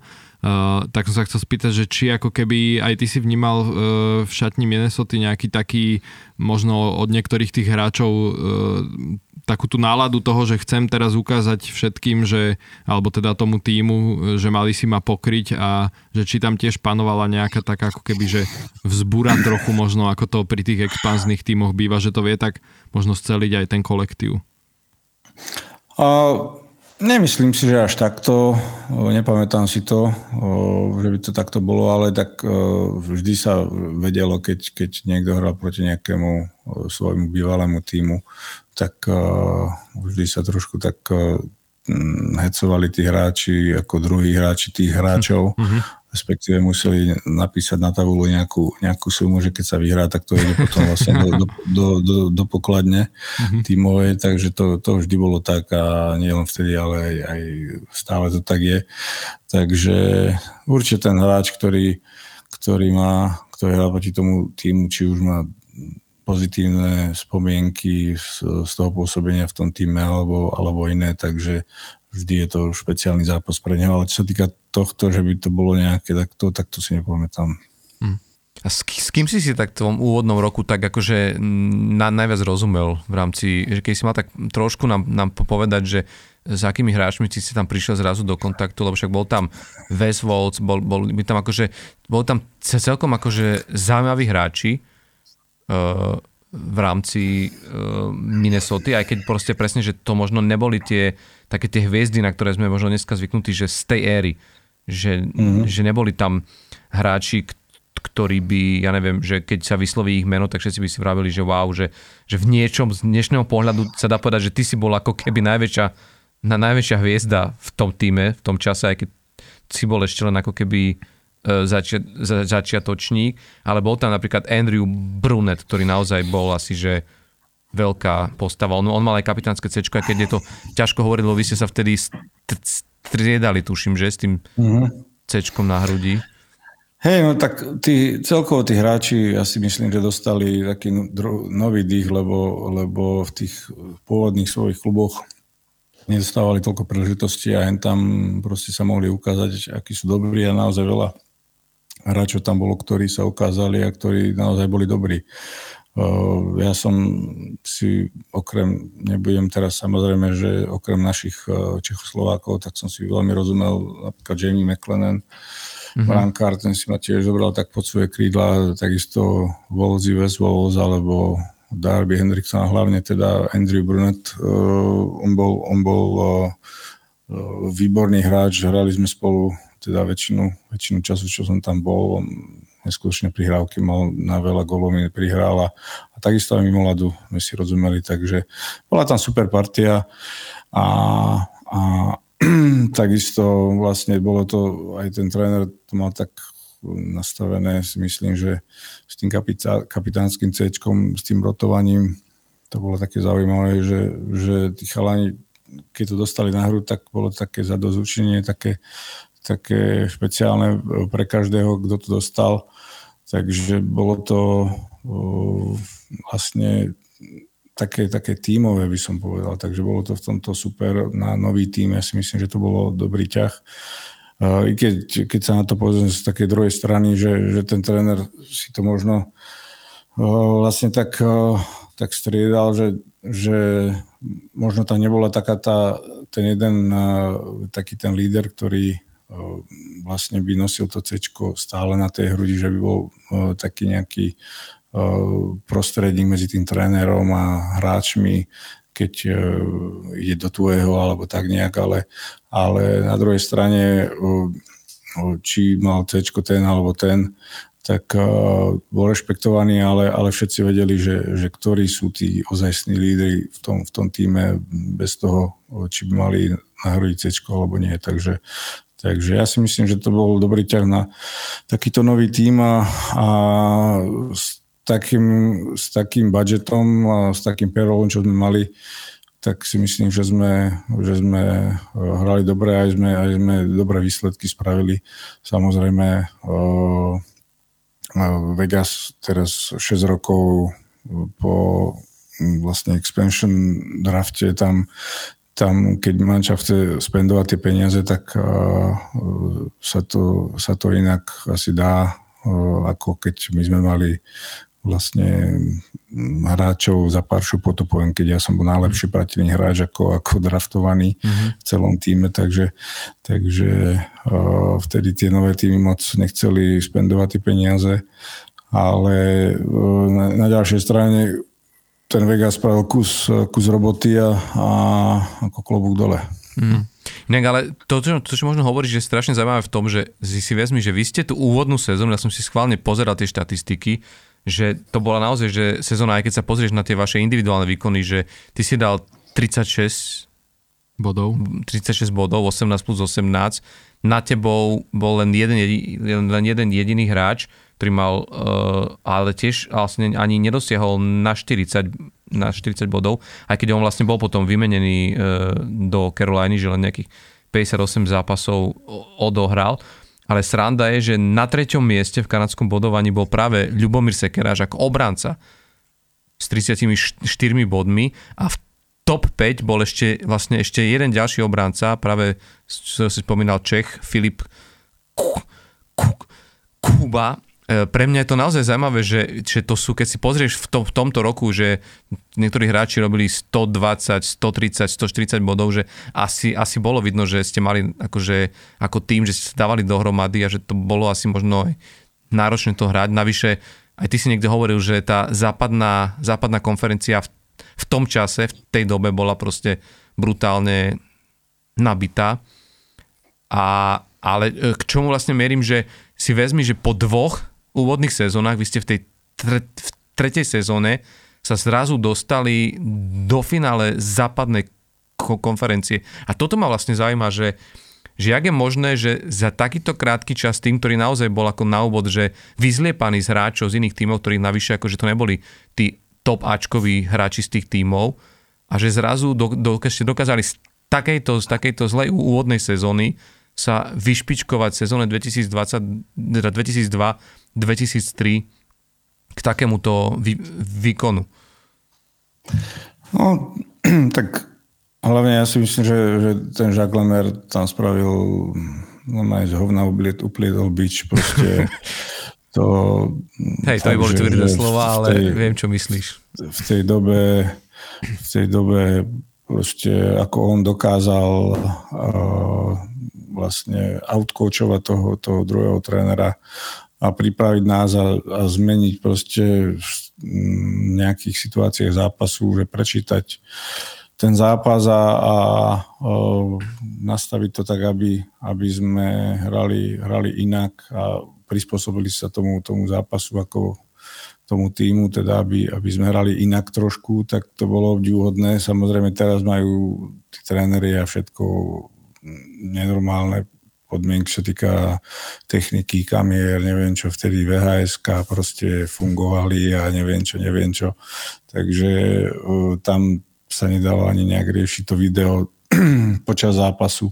Takže on, to, on mal neskutočný uh, cit uh, pre, pre ten zápas, pre tú hru a, a ako vďaka nemu nás, nás dokázal tak nastaviť či už, či už herne, ale aj po tej nejakej mentálnej a psychickej stránke, aby, aby nás, nás dal dokopy a, a, a vlastne spravil z nás tým, takže my sme boli tým, my sme nemali nejaké brutálne individuality, ale proste my sme to hrali, ten náš systém a, a nám, proti nám tie týmy neznášali hrávať Takže mm, my sme, my sme tak, takým škaredým hokejom, by som povedal, vyhrávali. No a to sa stalo vtedy aj v tej tretej sezóne našej, že sme išli a prekvapili sme také týmy ako, ako Colorado alebo Vancouver a, a s tým, že my sme prehrávali obidve série 3-1 a sme to dokázali otočiť, takže určite nás aj,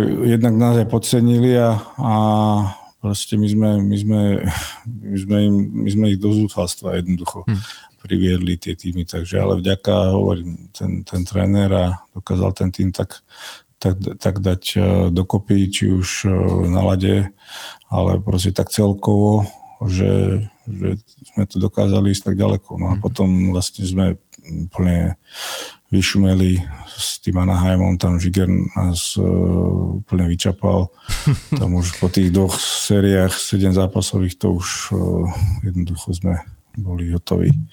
A to ste ešte spravili, myslím, vtedy rekord NHL, že prvý klub, ktorý v rámci jedného play-off dvakrát dotočil série hmm. 3-1 keď prehráva. Hey, ja, hey, ja, hey, no, hey.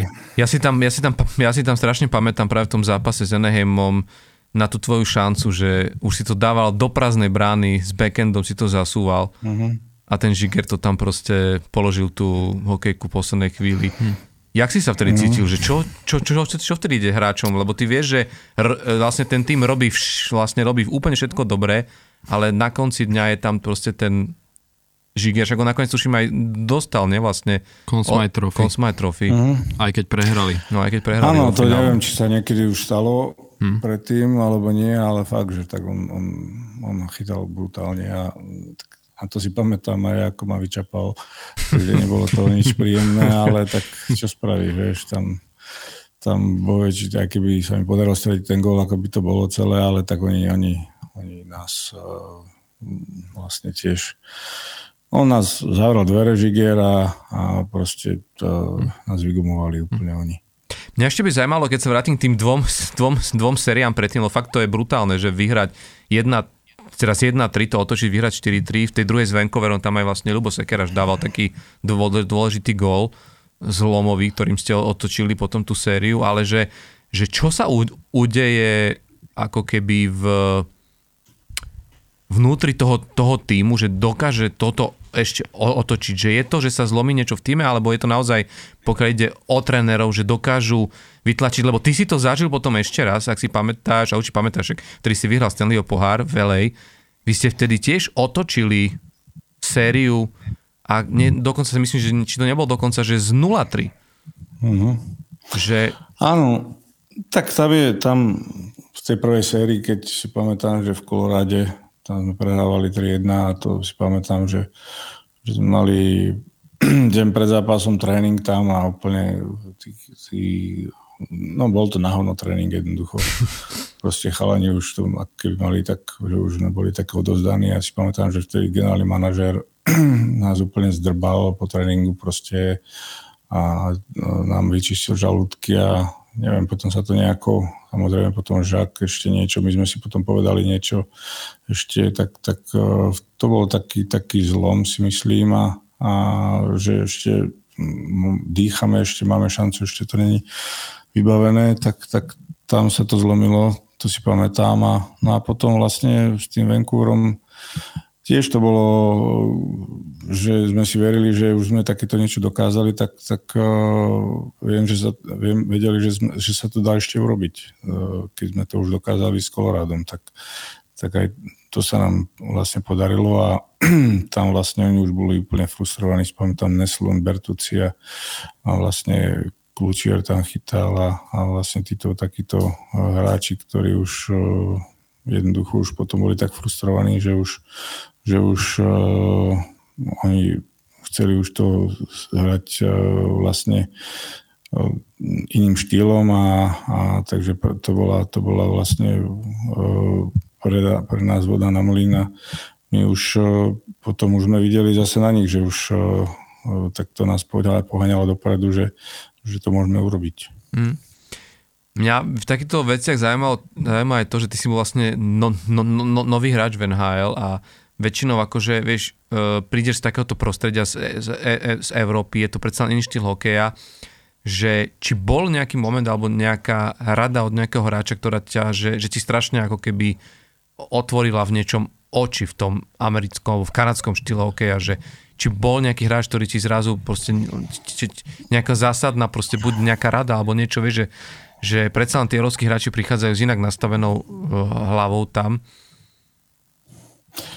Uh, neviem, nejak, nejak tak uh, postupne sa to asi nejak celé začalo uh, um, nejak sa to vyvrbilo, či už ten Jacques Lemaire, keď poviem trénera, teda na začiatku, že proste musím, uh, musím si aj defenzívne veci plniť, alebo proste potom raz si pamätám, Andrew Burnett mi povedal, že že už trošku mi e, rastú krídelka, keď niekedy v strede sezóny, alebo myslím, že to bolo na Silvestra, že už akože už trošku nejak, nejak mi vyskočil hrebienok, tak e, vtedy to si pamätám.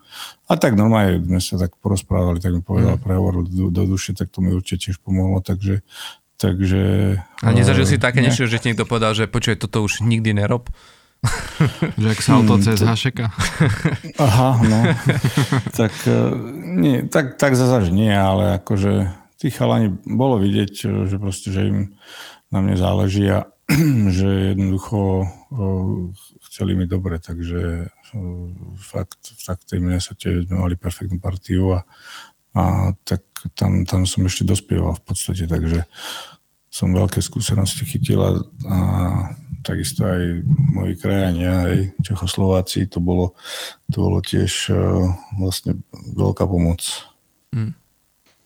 Inak, uh, možno taká vec, ale keď sa dostávame ako keby z toho dnešného pohľadu, keď sa ty spätne obzrieš späť, že, že keď si tak porovnáš tú éru, keď si hrával, ty, ty si hrával ešte aj donedá, však pred 5-6 rokmi si ukončil kariéru, ale že keď sa tak spätne pozeráš na tú éru a vidíš ten dnešný hokej, že je niečo, čo proste ti akože si vravíš, že, že toto už je že možno, že toto je, alebo že sa to uberá trošku takým smerom, ktorý sa tebe nepačí. Dám ti príklad, že teraz som videl rozhovor s Jakubom Voráčkom, ktorý hovoril, že podľa neho ty, e, on, v češtine to je, že ty dovednostní proste tekavči. On, ja ho teraz ocitujem, on povedal, že podľa neho kurvia hokej, lebo že strašne veľa mladých, mladých týchto mladých uh, hráčov chce mať ruky a chce robiť tie fintičky, jak, ja neviem, uh, Zigres a, a neviem kto, ale že vlastne, že podľa neho tým má byť vyskladaný, že, že nemôžeš mať 8 takýchto hráčov v, v mústve, lebo potom nie sú hráči, ktorí by mali robiť tú ostatnú robotu. Že, že jak, jak ty vnímaš túto no, no, no, novú éru, ktorú teraz my vidíme v NHL, že máš strašne veľa mladých hráčov, ktorí vlastne hrajú úplne iný hokej, ak sme možno boli zvyknutí v NHL? Mm, ťažko povedať, no. Samozrejme, ja si myslím, že, že treba, mať, treba mať dobrý mix v tom manšafte a, a nemôžete tam mať len, len hokejistov, ktorí majú dobré ručičky a tak ďalej, lebo potom majú hlavu dole niekedy a vidím stromček v strede ľadu a, a potom sa dávajú dokopy dlho, takže, takže uh, neviem, no ja si myslím, že tie, tie týmy, ktoré, ktoré sa dostanú do play a ktoré idú ďaleko, tak uh, to sú príklady týmov, ktorí majú vlastne, ako by mal manča vyzerať, hej. Ale na druhej strane ten hokej tiež sa uberá tým smerom, že vidíme strašne veľa gólov a, a pre tých ľudí je to, je to zaujímavé. Ale, ale už vidíme, že, že sa vytrácajú aj, aj tie bitky, aj tie heavyweights mm. uh, z lígy, ale ja si myslím, že je to taká, taká prechodná doba, možno pár rokov a, a uh, tie, tie, tá tvrdosť, ja si myslím, že sa ešte, ešte sa časom vráti, takže mm. uh, tiež nesúhlasím s tým, aby, aby ten tým bol zložený len z, z takýchto tých hráčov, eh, čo štrikujú, ale, ale hovorím, eh, proste tie týmy, ktoré vyhrajú, tak, tak vždy majú ten tým poskladaný, ako, ako má byť. Hmm.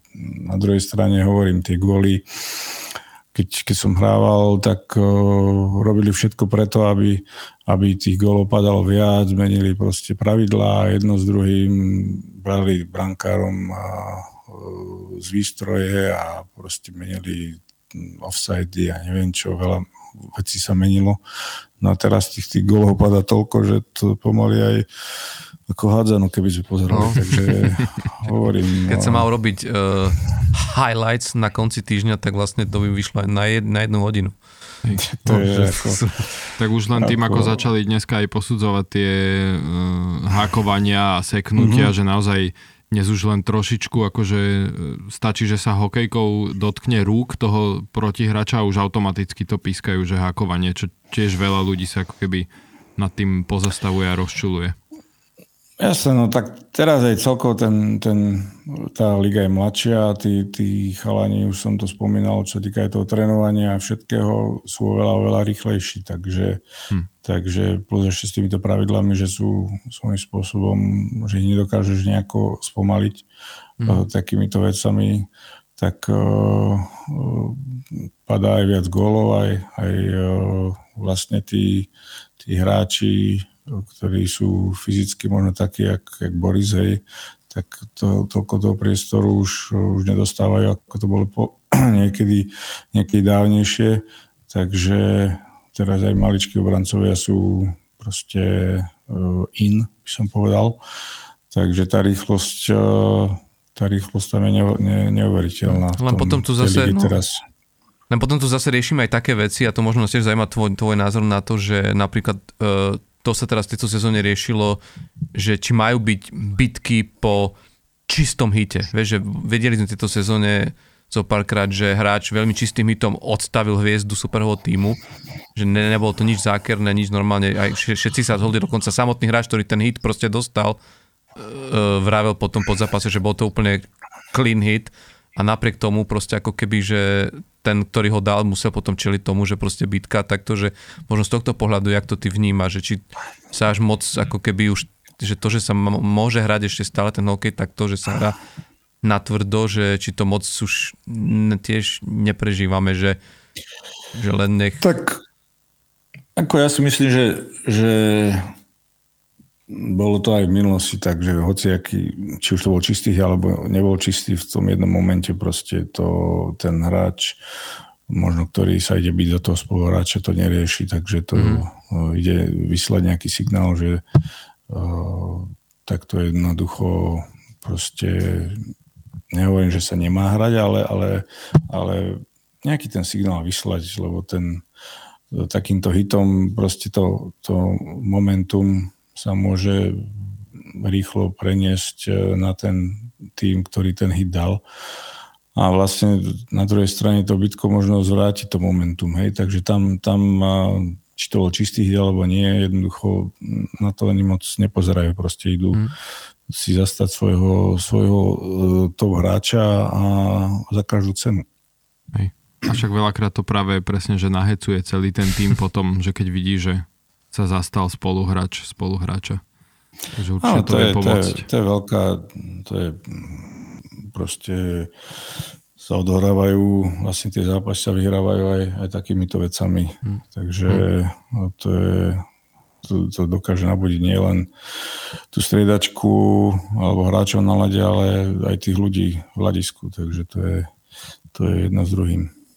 Ešte máme jednu veľkú tému na záver, Majo, lebo a týmto možno úplne, úplne ukončím, ale strašne nás na to zaujíma tvoj názor, lebo vlastne v poslednej dobe sme svedkami toho, že v NHL ako keby sa strašne zmenila tá kultúra, pokiaľ ide o, o trénerov, správanie trénerov a aj ten prístup, ako komunikujú s hráčmi, že dneska už ten hlavný tréner je, je jeden, jednak je tréner hokejový, jednak je trošku už aj psychológ, trošku musí byť aj ako keby taký jak sa vraví, že um, manažer ľudských zdrojov, alebo jak to nazvať, ale že vlastne aj strašne zrazu majú hráči veľmi, veľmi, veľmi silné slovo, ako keby pokiaľ ide o kabínu a že tí tréneri musia s tými hráčmi už komunikovať, že už si nemôžu ako keby tréneri, jak to kedy si bolo, že boli to, jak sa vraví, takí tí vládcovia až, nejaký, ktorí niečo, niečo proste rozhodli a bez debaty sa to muselo akože riešiť, ale stále vidíme v NHL to, že máme tu tých takých starých týchto, ktorí ešte zažili tú éru,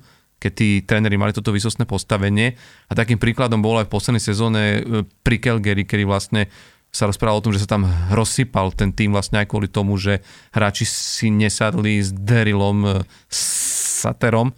Ty si pod ním hral, že uh, ja, jak si ty vnímal v tej dobe to, že jak fungovali títo vlastne oldschooloví tréneri? Tak ťažko zmeniť žolckého trénera. To, to sa jednoducho proste celkovo nejakého staršieho mm, neviem, že bol starý, ale generačne staršieho človeka ťažko zmeníš a to už takisto aj ťažko toho trénera zmeníš.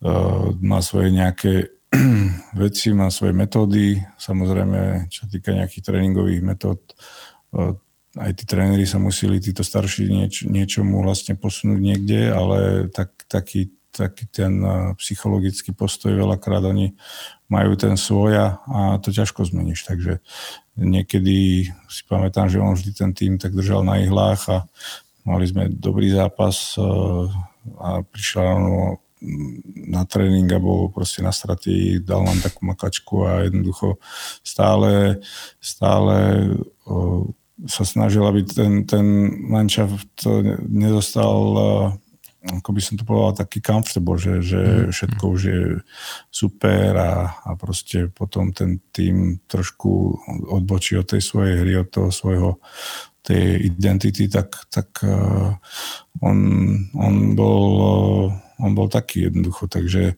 takže uh, ale zase na druhej strane proste malo to pozitíva. Ten ako tréner jednoducho nemôže byť s tebou kamarát, nemôže proste byť uh, s tebou buddy buddy, hej. A uh, musí, musí tam byť určitá autorita, musí tam byť určitý odstup.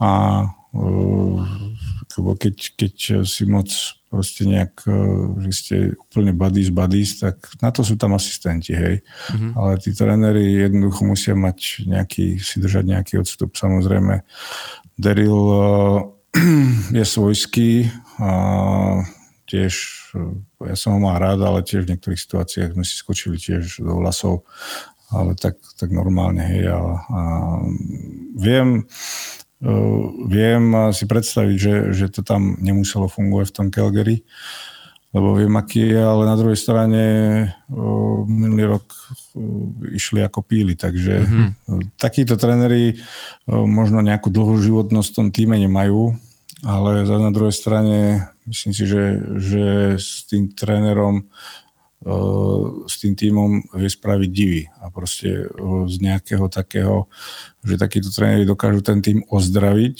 z nejaké, keď idú z, nejaké, z nejakého, nejakého iného trénera alebo že dlho nespravil nejaký úspech, tak takýto tréner dokáže ten tým ozdraviť a postaviť ho znova na nohy, poslať ho určitým smerom a potom, keď tá jeho životnosť dojde, tak, tak idú iným smerom, čo sa týka nejakého nového trénera, ale ten tým už je nastavený, že už jednoducho už má tu nejakú identitu, hej.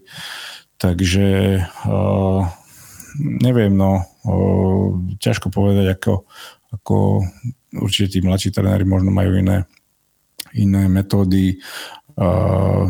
Ja si myslím, že s tými hráčmi treba komunikovať, uh, treba byť psychológ, ale uh, niektorí tréneri jednoducho to majú tak, že, že proste musia, musia vytvoriť v tom hráčovi nejakú hrubú kožu a kto to, kto to zvládne, zvládne, kto nie, tak, tak bohužiaľ. No. Takže, takže každý má iné metódy a na niekoho to platí, niekomu to ukončí kariéru.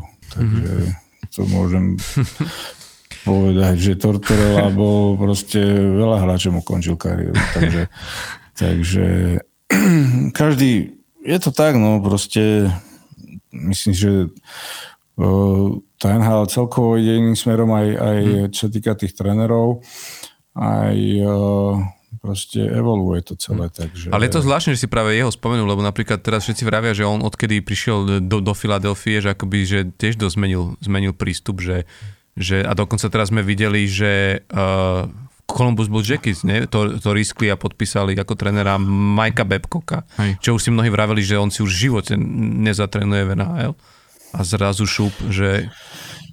Uvidíme, no ja si myslím, že akože Babcock je, je dobrý tréner, nie koľko vyhral dva Stanley Cupy alebo čo, možno z tej trénerského hľadiska je bol dobrý možno ako človek e, a nejaká taká mimo, mimo toho hľadu možno bol e, iný možno nie až taký dobrý, ťažko mne sa hovorí, čo som len počul, mm-hmm. ale tiež ten Kolumbus proste potrebuje ten taký, hm, taký mm. ozdravovací proces, lebo oni sa mi zdá, že uh, nič, nič nedocielili a sa mi zdá, že každý rok uh, idú prebudovať tým, idú podpísať najväčšie ryby, ale nedokážu to nejako sklobiť. Tak Hej.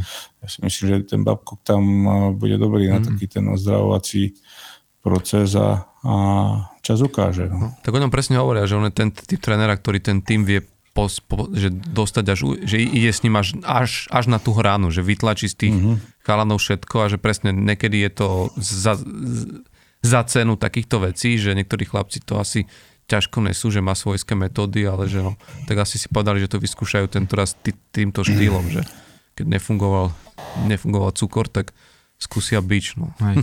A to zase treba povedať, že sa hovorí aj práve o Tortorelovi, že on vlastne akože, on to aj sám hovoril, že on ako keby veľakrát používal práve ako keby, že konflikt s hráčom na to, aby z neho vy, vyžmykal mm-hmm. maximum. Však treba povedať, že uh, ty keď si pod ním hral v New Yorku, tak si mal svoju najlepšiu sezónu, čo sa týka teda štatistik minimálne, že uh, v 76 zápasoch v sezóne myslím 2009-2010 si mal 42 gólov a 86 bodov a toto ako práve sa hovorí práve, presne aj o ňom. No, no len neviem, či, či, to som vedavý, čo na to povieš, Marian, teraz. že či Nie, by si to dával on, ako on bol... zásluhu práve Johnovi Tortorello. Nie, on bol, on, on mi dal proste mm, voľnú, že som hrával veľa, že proste v každej situácii, samozrejme, on bol ten hráč, ktorý, teda tréner, ktorý chcel, aby som hral, aby som hral ofenzívne, aby som proste, samozrejme, robil si defenzívnu robotu, ale aby som aj celkovo ten tým hral ofenzívne. Proste on, on bol taký, že mu nevadilo, že dobre, máme veľa veľakrát proti nám minú dva na jedného, ale máme tam najlepšieho brankára. Mm. Conquista, ten to má chytiť a, a proste my musíme dať viac golov ako oni. Hej. Takže, hej. takže v, tomto, v tomto áno, samozrejme tiež uh, tie jeho metódy boli niekedy také, niekedy onaké. Je pravda, on z tých hráčov chcel vždy mať to maximum, ale tak tiež si proste, som si s ním prežil svoje a, a tam pri ňom to musel si mať hrubú kožu, lebo, lebo inak by sa to nedalo. Mm. On to už, to už, išli, to už bolo také osobáky, ktoré, ktoré by v dnešnej dobe už asi neprešli a proste je pravda, no tie konflikty, ako ten tréner je, je psychológ, ale podľa mňa niekedy, niekedy už, je to, už je to moc, mm-hmm. takže mm-hmm. už je to za hranou. Ale vy ste mohli povedal. využiť, tá, Majo, vy ste mohli využiť takú nejakú vec, že ísť napríklad za generálnym manažérom, že ako keby, že keď hráč to bral už, že videl, že to je možno moc, že alebo keď mal pocit, že ho e, zase ne, že, že ho tréner nechal, nenechal hrať, že ho nechal na tribúne a už to bolo vidieť, že to je možno osobná vec, že sú tam také mechanizmy, alebo vy ste ich mali, že ste mohli to riešiť tak, mimo kauča? To, tak každý mohol ísť za generálnym manažérom, každý sa mohol ísť ťažovať, hej, ako ja, m, možno sa to stalo, možno nie, možno to bolo za zatvorenými dverami, neviem, ale moc by podľa mňa nepochodil ten hráč, ale nemyslím si, že, že, že to tam, že sa to stávalo. Ako veľakrát, e, veľakrát e, ja som si to s ním Mm, proste keď sme sa posekali alebo čo, tak sme si to nejakým spôsobom vyříkali potom mm. a išlo sa ďalej, takže takže bolo to bolo to, nebolo to jednoduché obdobie veľakrát, ale, ale na druhej strane zase ti to dá nejakú skúsenosť do budúcna a proste ešte raz sa budem opakovať, že tá, tá koža ti zase zhrubne a proste musíš, musíš ísť ďalej. No toto mm. je jedným uchom, no druhým nevod, von niektoré tieto veci musíš dávať. Takže, mm. takže e, neviem, e, ako to teraz funguje, čo sa týka jeho, akým štýlom teraz on trénuje, alebo ako to je u, mm. u, u druhých trénerov, ale určite v tej dobe uh, to bolo iné ako teraz. Mm tak ja, e, ja som akože zarytý fanúšik Filadelfie, takže to celkom sledujem a práve na Tortoreu som bol zvedavý, že čo s tým e, týmom spraví. On sám vo veľa rozhovoroch hovoril, že on už sa viac ako keby sústreďuje na to trénovanie ako keby, že tej, tej mysle tých hráčov, že tiež si trochu prešiel takým svojim nejakým vývojom, aj hovoril, že, že niektoré veci, keď vidí pri niektorých hráčoch, takže hovoril sám, že 10-15 rokov dozadu by sa ako keby, že e, hádal s nimi do, do krvi kvázi, hej, že o tom a chcel by ich presvedčiť o tom svojom, ale že dnes už ako keby, že skôr je taký, že e, schopnejší ustúpiť. Na druhej strane zase vidím, že vlastne Kevina Hejsa už vymenili po tejto sezóne, lebo proste si s ním nesadol, hej, s trénerom. No. Uh-huh. Aj, aj keď treba povedať, že zase Kevin Hayes mal svoju najlepšiu sezónu zatiaľ štatisticky vo, vo svojej kariére, hej, ale proste nesadli si a jednoducho povedal, že pôjde preč, tak išiel preč. Takže neviem, že koľko sa reálne zmenilo a koľko sa zmenilo len tak, že na kameru. No, Majo, ďakujem veľmi pekne, že s tebou by sa dalo strašne dlho rozprávať a, a, a o všeličom, ale som myslím, že sme veľmi pekne otvorili možno aj mnohým ľuďom taký pohľad na to, jak, jak ten ho, hokejový draft v NHL proste funguje a, a jak si to možno ty v tej dobe prežíval a jak si to potom akože dokázal pretaviť. Ja ale možno poviem jednu vec na, na záver, že vlastne e, keď sa robilo také porovnanie tých hráčov, aj vlastne toho draftového ročníka, tak neviem, či vieš, ale ty si z toho vyšiel úplne, že proste najlepšie, že z toho draftového ročníka si prvý v rámci, proste v rámci tvojej kariéry, celkovo tých hráčov, ich, ich proste životných týchto životných e, príbehov, tak si na tom úplne najlepšie, pokiaľ ide o góly, aj o body, si na treťom meste počte asistencií z toho ročníka a šiestých počet odohraných, odohraných zápasov NHL z toho, z, toho, z, tohto, z tohto ročníka, čo je, že, čo je, že mm. asi že klobúk dolu. Takže... Ďakujem, dobre sa to počúva, takže ako, uh, bola, to, bola to krásna jazda, rýchlo to uletelo, lebo ten čas fakt, že uh, 23 rokov dozadu som bol draftovaný, tak to fakt, no. že uh, ide to Ubelo rýchlo to. A, a, a naozaj kopu, kopu zážitkov. Hm. A mám už úplne na záver veľmi krátko pre ťa dve veci, lebo keď vieme, že rád typuješ, tak dve veci by nás zaujímali, len čisto tvoj typ a potom uvidíme takto o rok, že či si myslíš, že Vegas obhája Stanleyho pohára, alebo budeme poznať iného, a respektíve možno koho by si ty typoval na budúcu sezónu za víťaza Stanleyho pohára, to je jedna vec.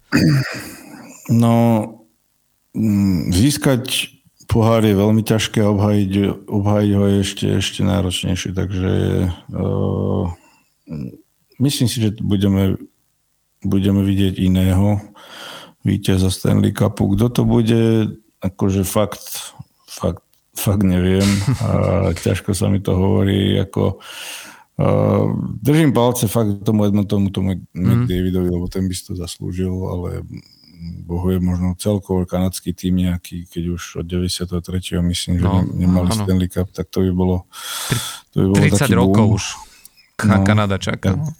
Takže uvidíme, no ale ťažko sa mi to teraz bude predikovať, možno o pár mesiacov by sme boli múdrejší, no. keď sa začne liga, ale, ale nemyslím si, obhája. Mm-hmm. Možno sa mýlim, uvidíme. Uvidíme. A druhá vec, čo ma zaujíma, že čo si myslíš, ktorý z týchto našich draftovaných hráčov ako prvý si pripíše debut v NHL. Len pripomeniem, že máme tam našu, na, našu jedničku v odzovkách, najvyššie draftovaného Dalibor Dvorský, potom je tam Sam Honzek z, z Trenčína, ale boli tam zaujímaví hráči ako Maxim Štrbák a, a Adam Gajan, náš momentálne najvyššie historicky draftovaný brankár.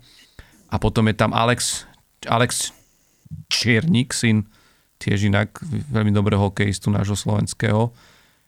Uh, Pekarčíka tam máme, že čo si myslíš, ktorý šiel tiež inak do St. Louis a je tam, tuším, Maťo Mišia, ktorý šiel uh, do Chicaga spolu s Adamom Gajanom, že ktorý z týchto hráčov podľa teba by mal asi najväčšiu šancu už v tejto ďalšej sezóne nakúknúť hore? No, myslím si, že ten Dvorský má najväčšiu šancu z týchto chalanov, ale keď je v týme, ktorý, ako som už povedal, že bude veľmi náročné uh, figurovať v line-upe, ale ja si myslím, že Dvorský. OK, tak uvidíme. No, ja som tiež zvedavý, ale veľmi, veľmi, by som mu, veľmi by som mu to prijal, lebo je to naozaj šikovný chalanisko, tak verme tomu, že neviem, či ťa má šancu prekonať v debute v NHL v rámci veku. no, to neviem. Uvidíme, Skúsime zistiť a v ďalšom dieli no. to prezradíme, že akého dátumu by musel nastúpiť na prvý zápas, aby ťa, aby, uh-huh. aby ťa tromfol. Či to už nebolo aj. Či to už nebolo aj, no. Ale každopádne, ďakujem veľmi pekne, Majo, a drž sa pekne, želám ti všetko dobré. Neviem, že či, že či sa chystá, že či budeš hrať na, na rozlúčkom zápase Maja Hosu, ale áno, tak nech nejaký jeden gól, dva tam proste šupne, že niekto ešte ukáže že týmto. Dobre, ďakujem. Mám, som nominovaný, uvidíme čo koleno. čo koleno, no.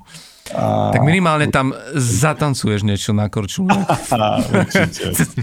Cez prestávku. Otváracie číslo. Nejaké, Spolu s Borisom. Toto by no. možno šlo. Pozdravujeme dobre, a čau. A ďakujeme. Dobre som si pokecal ďakujeme. a držte sa. Čaute. Čau, čau. Čau. Tak toto bol Marian Gáborík a jeho vyčerpávajúci rozhovor a mňa zaujímalo na záver, keď sa ho pýtali, že či Vegas obhájí budúci rok, tak bol k tomu veľmi skeptický, aj keď teda my sa bavili o tom, že ten, tí Vegas majú, majú výborný tím, mali výborný tím a, a v podstate nemám pocit, že by ho nejak extra išli aj obmeňovať. Zatiaľ pokiaľ viem, tak jeden z takých, z takých väčších výmen, ktorú urobili, bol práve Riley Smith, ktorého, ktorý putuje do Pittsburghu, z čoho ja mám veľkú radosť, lebo si myslím, že to je presne hráč, ktorého Pittsburgh potrebuje a v tomto naozaj musím povedať, že po tej ére Rona Hextala konečne vidím, v, jak som sa chvíľu bál, či ten Kyle Dubas bude dobrá voľba, tak, tak mám pocit, že, že zatiaľ robí, čo sa dá a musím povedať, že naozaj, že, že že aj tých hráčov, ktorých privedoš, ja tak v krátkosti chcem len, len, len sa pristaviť pri tom, lebo lebo pozeral som si posledne, že, že hráči ako Riley Smith, Noel Achari, Ryan Graves, Matt Nieto, Lars, Lars Eller, ktorého som mám veľmi rád v Colorade, akože, uh-huh. a myslím si, že konečne tá tretia lajna v Pittsburghu začína normálne vyzerať, ak má vyzerať tretia lajna. Vidieť, že doplňa tú hĺbku kádra, áno. lebo to vám chýbalo. No. Áno, a, a keď sa pozrieš, že akí hráči išli preč, že konečne išli preč hráči,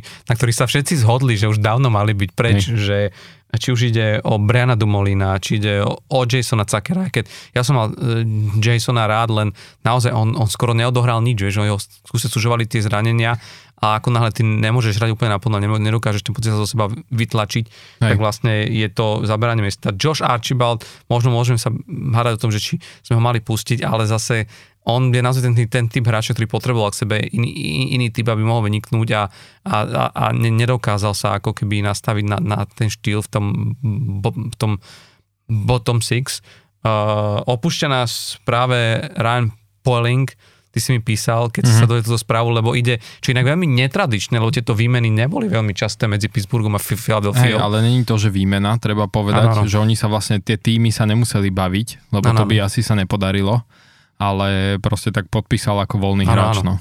Ale myslím si, že on má ten potenciál, to je presne ten, ten typ hráča, ako bol u nás Brandon Tanev. Mm-hmm. Že, že možno nebol až v takomto leveli ako keby tej, tej, tej agresivity a fyzickej hry, ale má k tomu veľmi blízko, čiže myslím si, že, že môže byť pre Philadelphia prospešný, ale v tomto smere som veľmi rád a možno len doplním, že veľmi ma tešia teraz tie špekulácie o tom, či zachytil, ale že Pittsburgh by chcel získať do týmu Erika Carlsona, respektíve, že je v tej hre, je v tých, tých rokovaniach a neviem, či si zachytil, ale vlastne bolo aj e, oznámené, že ako keby dali uh, v San Jose zelenú na to, že aj na priame rozhovory s Erikom Carlsonom, že teda Takže myslím si, že, že tak. tam to bude ešte zaujímavé, ale alebo však po ňom mnohé týmy túžia, bavil, rozprával sa o Ed, Edmontone a ďalších týmoch. Caroline. Áno, m, problém je, a to sa všetci riešia v Pittsburghu, že kde by sme tie peniaze ešte na neho proste našli, ale konec koncov, keď sa pozrieš napríklad na Toronto, ktoré akože Brian Treliving sa rozbehol, Brett, Brett pardon, hey, Brett Treliving ako nový GM sa brutálne rozbehol, uh, však len keď si pozrieš na tie mená, ktoré, mm-hmm. chce pri, ktoré už akože podpísal, že Bertuci, napríklad Tyler, ktorého ja som veľmi chcel v, v Pittsburghu. Každý ho chcel. Áno, áno, no tak ale že vieš, že je vlastne ako keby už, už tam a Ryan Reeves, ale hlavne Max Domy, to je mm-hmm. myslím si, že tiež veľmi dobrá kúpa ako keby práve do toho, čo možno, to, čo možno práve tento tým mm. uh, Maple Leafs bude potrebovať, ak chce ísť ďalej, ako išiel minulú sezónu. ale tiež hovoria, že sú brutálne nad cap hitom. No, os, skoro 9 miliónov, lebo ešte aj Johna Klingberga podpísal. Hm? a sú skoro 9 miliónov nad. Hmm. Ale tak vraví sa, že Nylander ide preč. No, tak... Že respektíve už, už, už, už o, vraj odovzdal zoznam tímov, no. do, ktorých, teraz, do ktorých by nechceli, však on má tuším tú no trade klauzulu. Mm-hmm. Takže... On má tú akože modifikovanú. Mm. A je treba povedať, že teraz ide do posledného roka e, kontraktu a vraj teda vyjednávajú o novom, ale že on má predstavu okolo 10 miliónov ročne a že no, oni pekne. mu ponúkajú okolo 8, takže je to dosť ako keby, že ďaleko. A videl si... Dosť sú rozličné tie predstavy. A videl si, aký je maximálny plat povolený teraz? Lebo boli zverejnené čísla aj pre platový strop, ktorý tuším 83,5 milióna, ale plat bol pusím stanovený na 16,5, ak dnes niečo cez 16 mm-hmm. miliónov, mm-hmm. takže ešte stále je hlboko pod... Hej. No len akurát v, proste v e, tom Toronte už majú týchto vys, vysoko platených alebo drahých hráčov veľa, ale aj tak, akože aj keď Nylander odíde, tak stále on má 6,9 ten cap hit, mm. takže stále budú nad. Uh, a to ešte teda je tam, uh, je tam zaratanej uh, respektíve nie, dobre, v tomto nie je zarataný uh, cap hit Jakea Mazina, ktorý, teda je tam zarataný cap hit Jakea Mazina, ktorý je zatiaľ akože na tej listine dlhodobo zranených. On má okolo 5,6 milióna, takže uvidíme, že on ak by tam zostal a ak by napríklad ten Nylander odišiel, tak sú OK, čo sa týka toho uh, Hej, cap hitu, ale áno. Ale vezmi si, že, že, že oni sú 9 miliónov nad a to už s tým odišli Ryan O'Reilly, Michael Bunting, Noel Achari práve Hej. k nám do Pittsburghu, do Pittsburghu a Alex uh, Kerfoot, Zegeston Reese a Wayne Simmons, chápeš? Mm-hmm. Že 6 hráčov je von a stále si 9 miliónov nad, akože to je niečo šialené, že Hej. proste ale tom viacero klubov toto, toto vlastne čaká a to je aj možno to, čo pre nás bude zaujímavé sledovať, čo sa bude teraz diať aj s týmto zvýšeným platovým stropom, že veľa sa hovorí o tom, že tie prestupy budú musieť byť robené tak, že budú si musieť čas tej sumy ponechávať. Tie, že vlastne to sa hovorí aj o e- e- e- Erikovi Carlsonovi, že aj vlastne manažer Pittsburghu Kardubas hovoril, že, že ako vieme dostať, tak len s takou podmienkou, že že časť toho platu si nechá proste a bude musieť nechať San Jose, lebo on má tak nastavený plat, že v niečom ako keby si musia oni odpíkať aj to, že mu, boli, že mu boli ochotní dať takéto obrovské peniaze na, na tak dlhú dobu. Hej, len tam, tam je vraj presne ako keby, že ten bod e, nezhody medzi týmami, ktoré Carlsona chcú a San Jose, že, že e, San Jose chce maximálne 40% ako keby, že zožrať z toho platu a väčšina tých tímov chce, aby proste to išlo 50-50, takže um, je tak to tam, ale... No je to proste komplikované, tak mm. jak sme sa bavili počas sezóny, keď ho pri už trade deadline nechceli niektoré týmy získať, že proste ten problém je proste ten jeho kontrakt. No. Hm. Tak ale videl si tú vec, že tam chvíľu napríklad, uh, že hráči, ktorí boli vykúpení z kontraktu, a bolo ich celkom dosť ešte vlastne v tejto sezóne, tak u niektorých to vyzeralo, že ich možno na, naspäť podpíše ten tým, ale za rozumnejšiu sumu. Mm.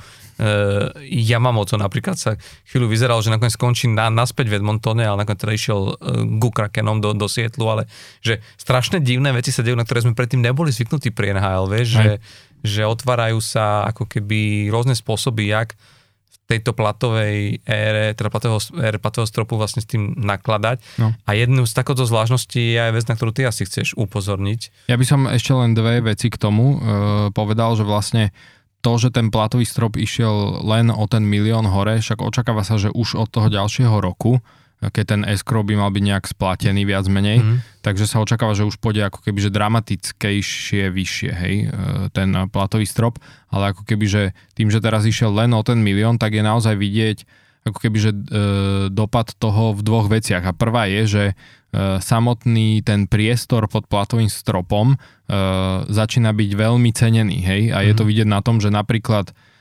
Nashville poslal Ryana Johansena do Coloreda a reálne ako keby, že e, viac menej, že zadarmo a ešte aj 4 milióny proste Nashville si ponechal z toho platu, len aby proste si tie 4 milióny uvoľnil, hej. A takisto vlastne Philadelphia s tým Kevinom Hayesom, keď vlastne ho Uh, on bol túto sezónu, mal svoju najlepšiu štatisticky uh, vo svojej histórii. Hej, je to ešte aj center, ktorý reálne ti vie hrať akože centra v druhej formácii a len proste mal 7,1 milióna cap hit a oni reálne, že Philadelphia ho vymenila do St. Louis za šiestu voľbu, e, voľbu v šiestom kole budúcoročného draftu a ešte aj polovičku platu vlastne Philadelphia si ponechala na ďalšie 4 roky, to Kevin Hayes vieš, ale že len na to, aby toho 3,5 milióna mm. si ešte ušetrili, tak proste uh, ho poslali do toho St. Louis, že to je jeden taký no. fenomén vlastne Aj, tohto. No, ja len tomto čo že ešte doplním, lebo mňa presne to, tohto pohľadu zaujal trade, ktorý urobili práve Edmonton Oilers, keď spomínali toho Yamamota, mm-hmm. že on tiež išiel spolu s Klimom Kostinom vlastne do, do Detroitu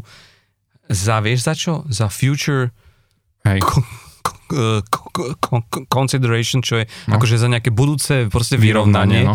ale vlastne to je nič, vieš, a, a, ale, a zober si, že nič z toho platu jeho a ja mám o to mal 3,1 milióna, nič z toho nemuseli ako keby si Edmonton nechať tak ako v prípade, čo sa žiada od Erika Carlsona, aby Sankoze niečo z toho ako keby si nechalo a ťahalo ďalej, že vlastne úplne si vyčistili ako keby Hej. E, priestor pod tým platovým stropom a myslím, že toto to, budeme veľmi svetkami takýchto tradeov, kde idú veľakrát aj dvaja hráči, ako teraz no. proste za nič. A reálne, že stále solidní hráči, ano. hej, že ten Yamamoto hra stále v pohode, veď mal tuším nejakých 40 ano. bodov minulý rok, že to nie je akože málo, vieš, ale že presne, že potrebuješ uh, si spraviť ten priestor e, pod platovým stropom, tak proste pošleš hráča aj zadarmo preč, hej. Takže to je jeden taký fenomén a druhý je, čo vidíme tento rok, že veľmi veľa tímov podpisuje s hráčmi zmluvu iba na jeden rok, lebo presne uh, jednak tým uh, čaká, že teda ten platový strop pôjde vyššie budúci rok a tým pádom môžu potom akože dovoliť si podpísať hráčov za väčšie peniaze, ale takisto aj tí hráči, akože niektorí sú takí, že veria si, že proste sú dobrí a budú aj tú sezónu mať dobrú, že presvedčia o tom, že majú na väčšie peniaze, ale vedia, že tento rok im to ten tým zaplatiť nemôže, lebo proste ten e, platový strop je taký, ako je, tak sami ako keby, že tiež si veria a risknú to, že zoberú ten jednoročný kontrakt, hej, že napríklad presne Tyler Bertucci do Toronta za 5,5 milióna ročne, že jednak mi to prípada, že málo, hej, že som čakal, že on podpíše zmluvu mm.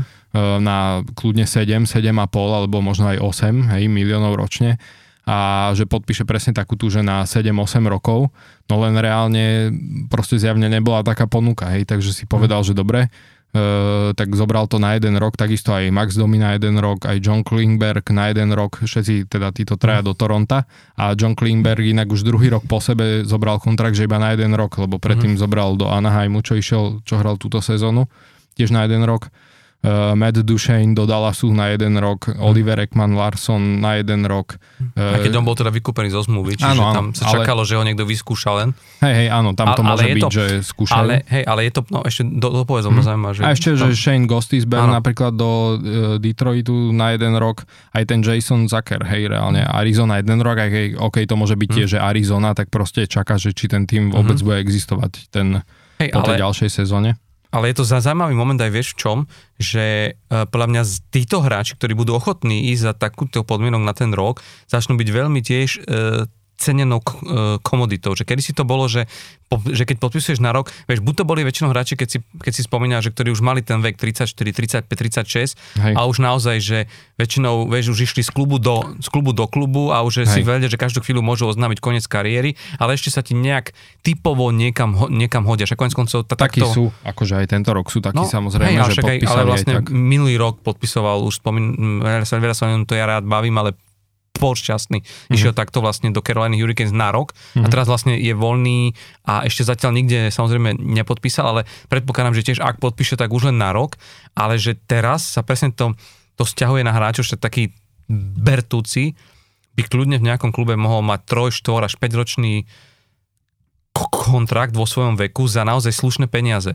Ale podľa mňa tým, že bol ochotný ísť aj takto, tak je pre ten klub veľmi, veľmi, veľmi e, veľmi cenený, lebo on vie v tej jednej sezóne urobiť strašne veľa, ale zároveň uh, ťa nezaviaže a podľa mňa takéto veľké kontrakty, zober si, ko, koľko bolo teraz podpísaných tých veľkých, veľkých kontraktov.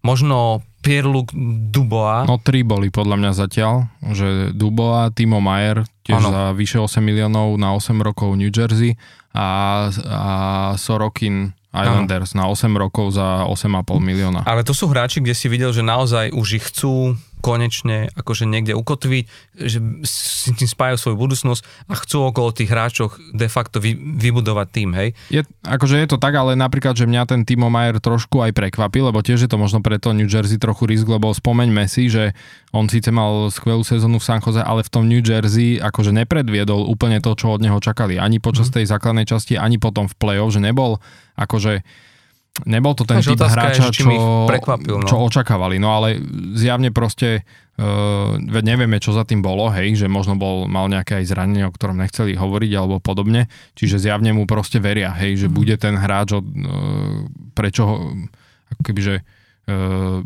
naplní to, prečo ho vlastne získali z toho mm. San Jose a prečo ho chceli.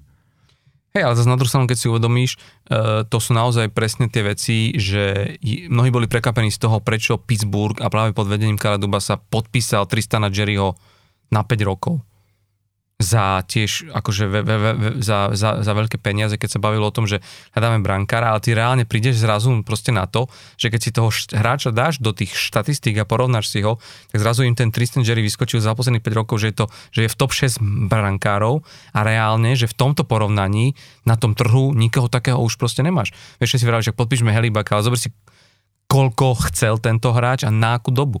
A podľa mňa to New Jersey tiež sa mohlo obzrieť, pokiaľ si povedalo, počkať, ale my tu už v rámci týchto parametrov, ktoré má ten Timo Mayer, vieš, môžeš, to, môžeš posudzovať jeho potenciál na základe v, tej vzorky, ktorú mal u, u, u nich odohratú, vieš. Keď sa pozrieš na posledné jeho tri sezóny v NHL, dal by si mu tie peniaze? Dal. Mm. Vieš, lebo je to proste, je to hráč takýchto parametrov a je to len o tom, či to ty z neho dokážeš ďalej, že proste to sa nemôže zrazu stratiť behom troch mesiacov, vieš. Hej. Čiže akože z tohto pohľadu tomu ja trošku akože rozumiem. no jednak to a jednak si nechali možno takú trošku poistku, že má tam aj tú klauzulu, že ho nemôžu bez súhlasu vymeniť, ale až od, ďalšie, od ďalšieho roka, až od 2024-2025, čiže teoreticky tento, na, túto nadchádzajúcu sezónu 23-24, keby náhodou, vieš, zistili, že um, nie je to proste to, čo od neho očakávali, alebo že on možno naozaj do toho týmu nezapadol, tak majú proste možnosť ho vymen- vymeniť. Mm-hmm. No, uvidíme, však je to akože, ale hovorím, že sledujeme naozaj veľmi nové trendy v tom, jak sa podpisujú hráči, aj čo sa deje na voľnom trhu.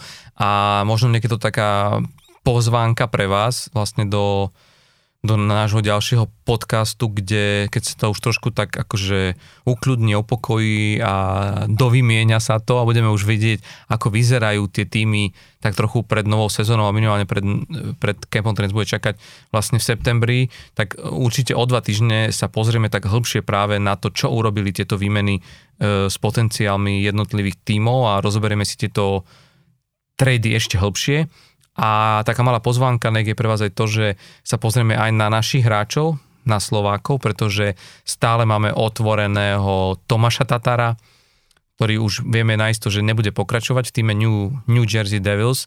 Jaro Halák, vieme o ňom len to, že prejavil záujem, že chce pokračovať v NHL, ale jeho agent tvrdí, že zatiaľ je všetko otvorené. Boli špekulácie, že možno by práve mali ísť do New Jersey Devils, kde by si ho vedeli predstaviť ako dvojku, čiže ostal by ako keby v New Yorku, len by sa presunul možno do, do konkurenčného týmu, ale samozrejme všetko môže byť nakoniec inak, ale pre mňa je veľká motivácia, chyba mu 5 výher na to, aby sa dostal na hranicu 300 výher v NHL, čo by v rámci slovenských, čo slovenských brankárov. Celkovo v NHL je to taká meta, na ktorú veľa brankárov nedokázal dosiahnuť, čiže určite mu to, mu to želáme a budeme radi, ak ešte v NHL e, minimálne tú jednu sezónu dá.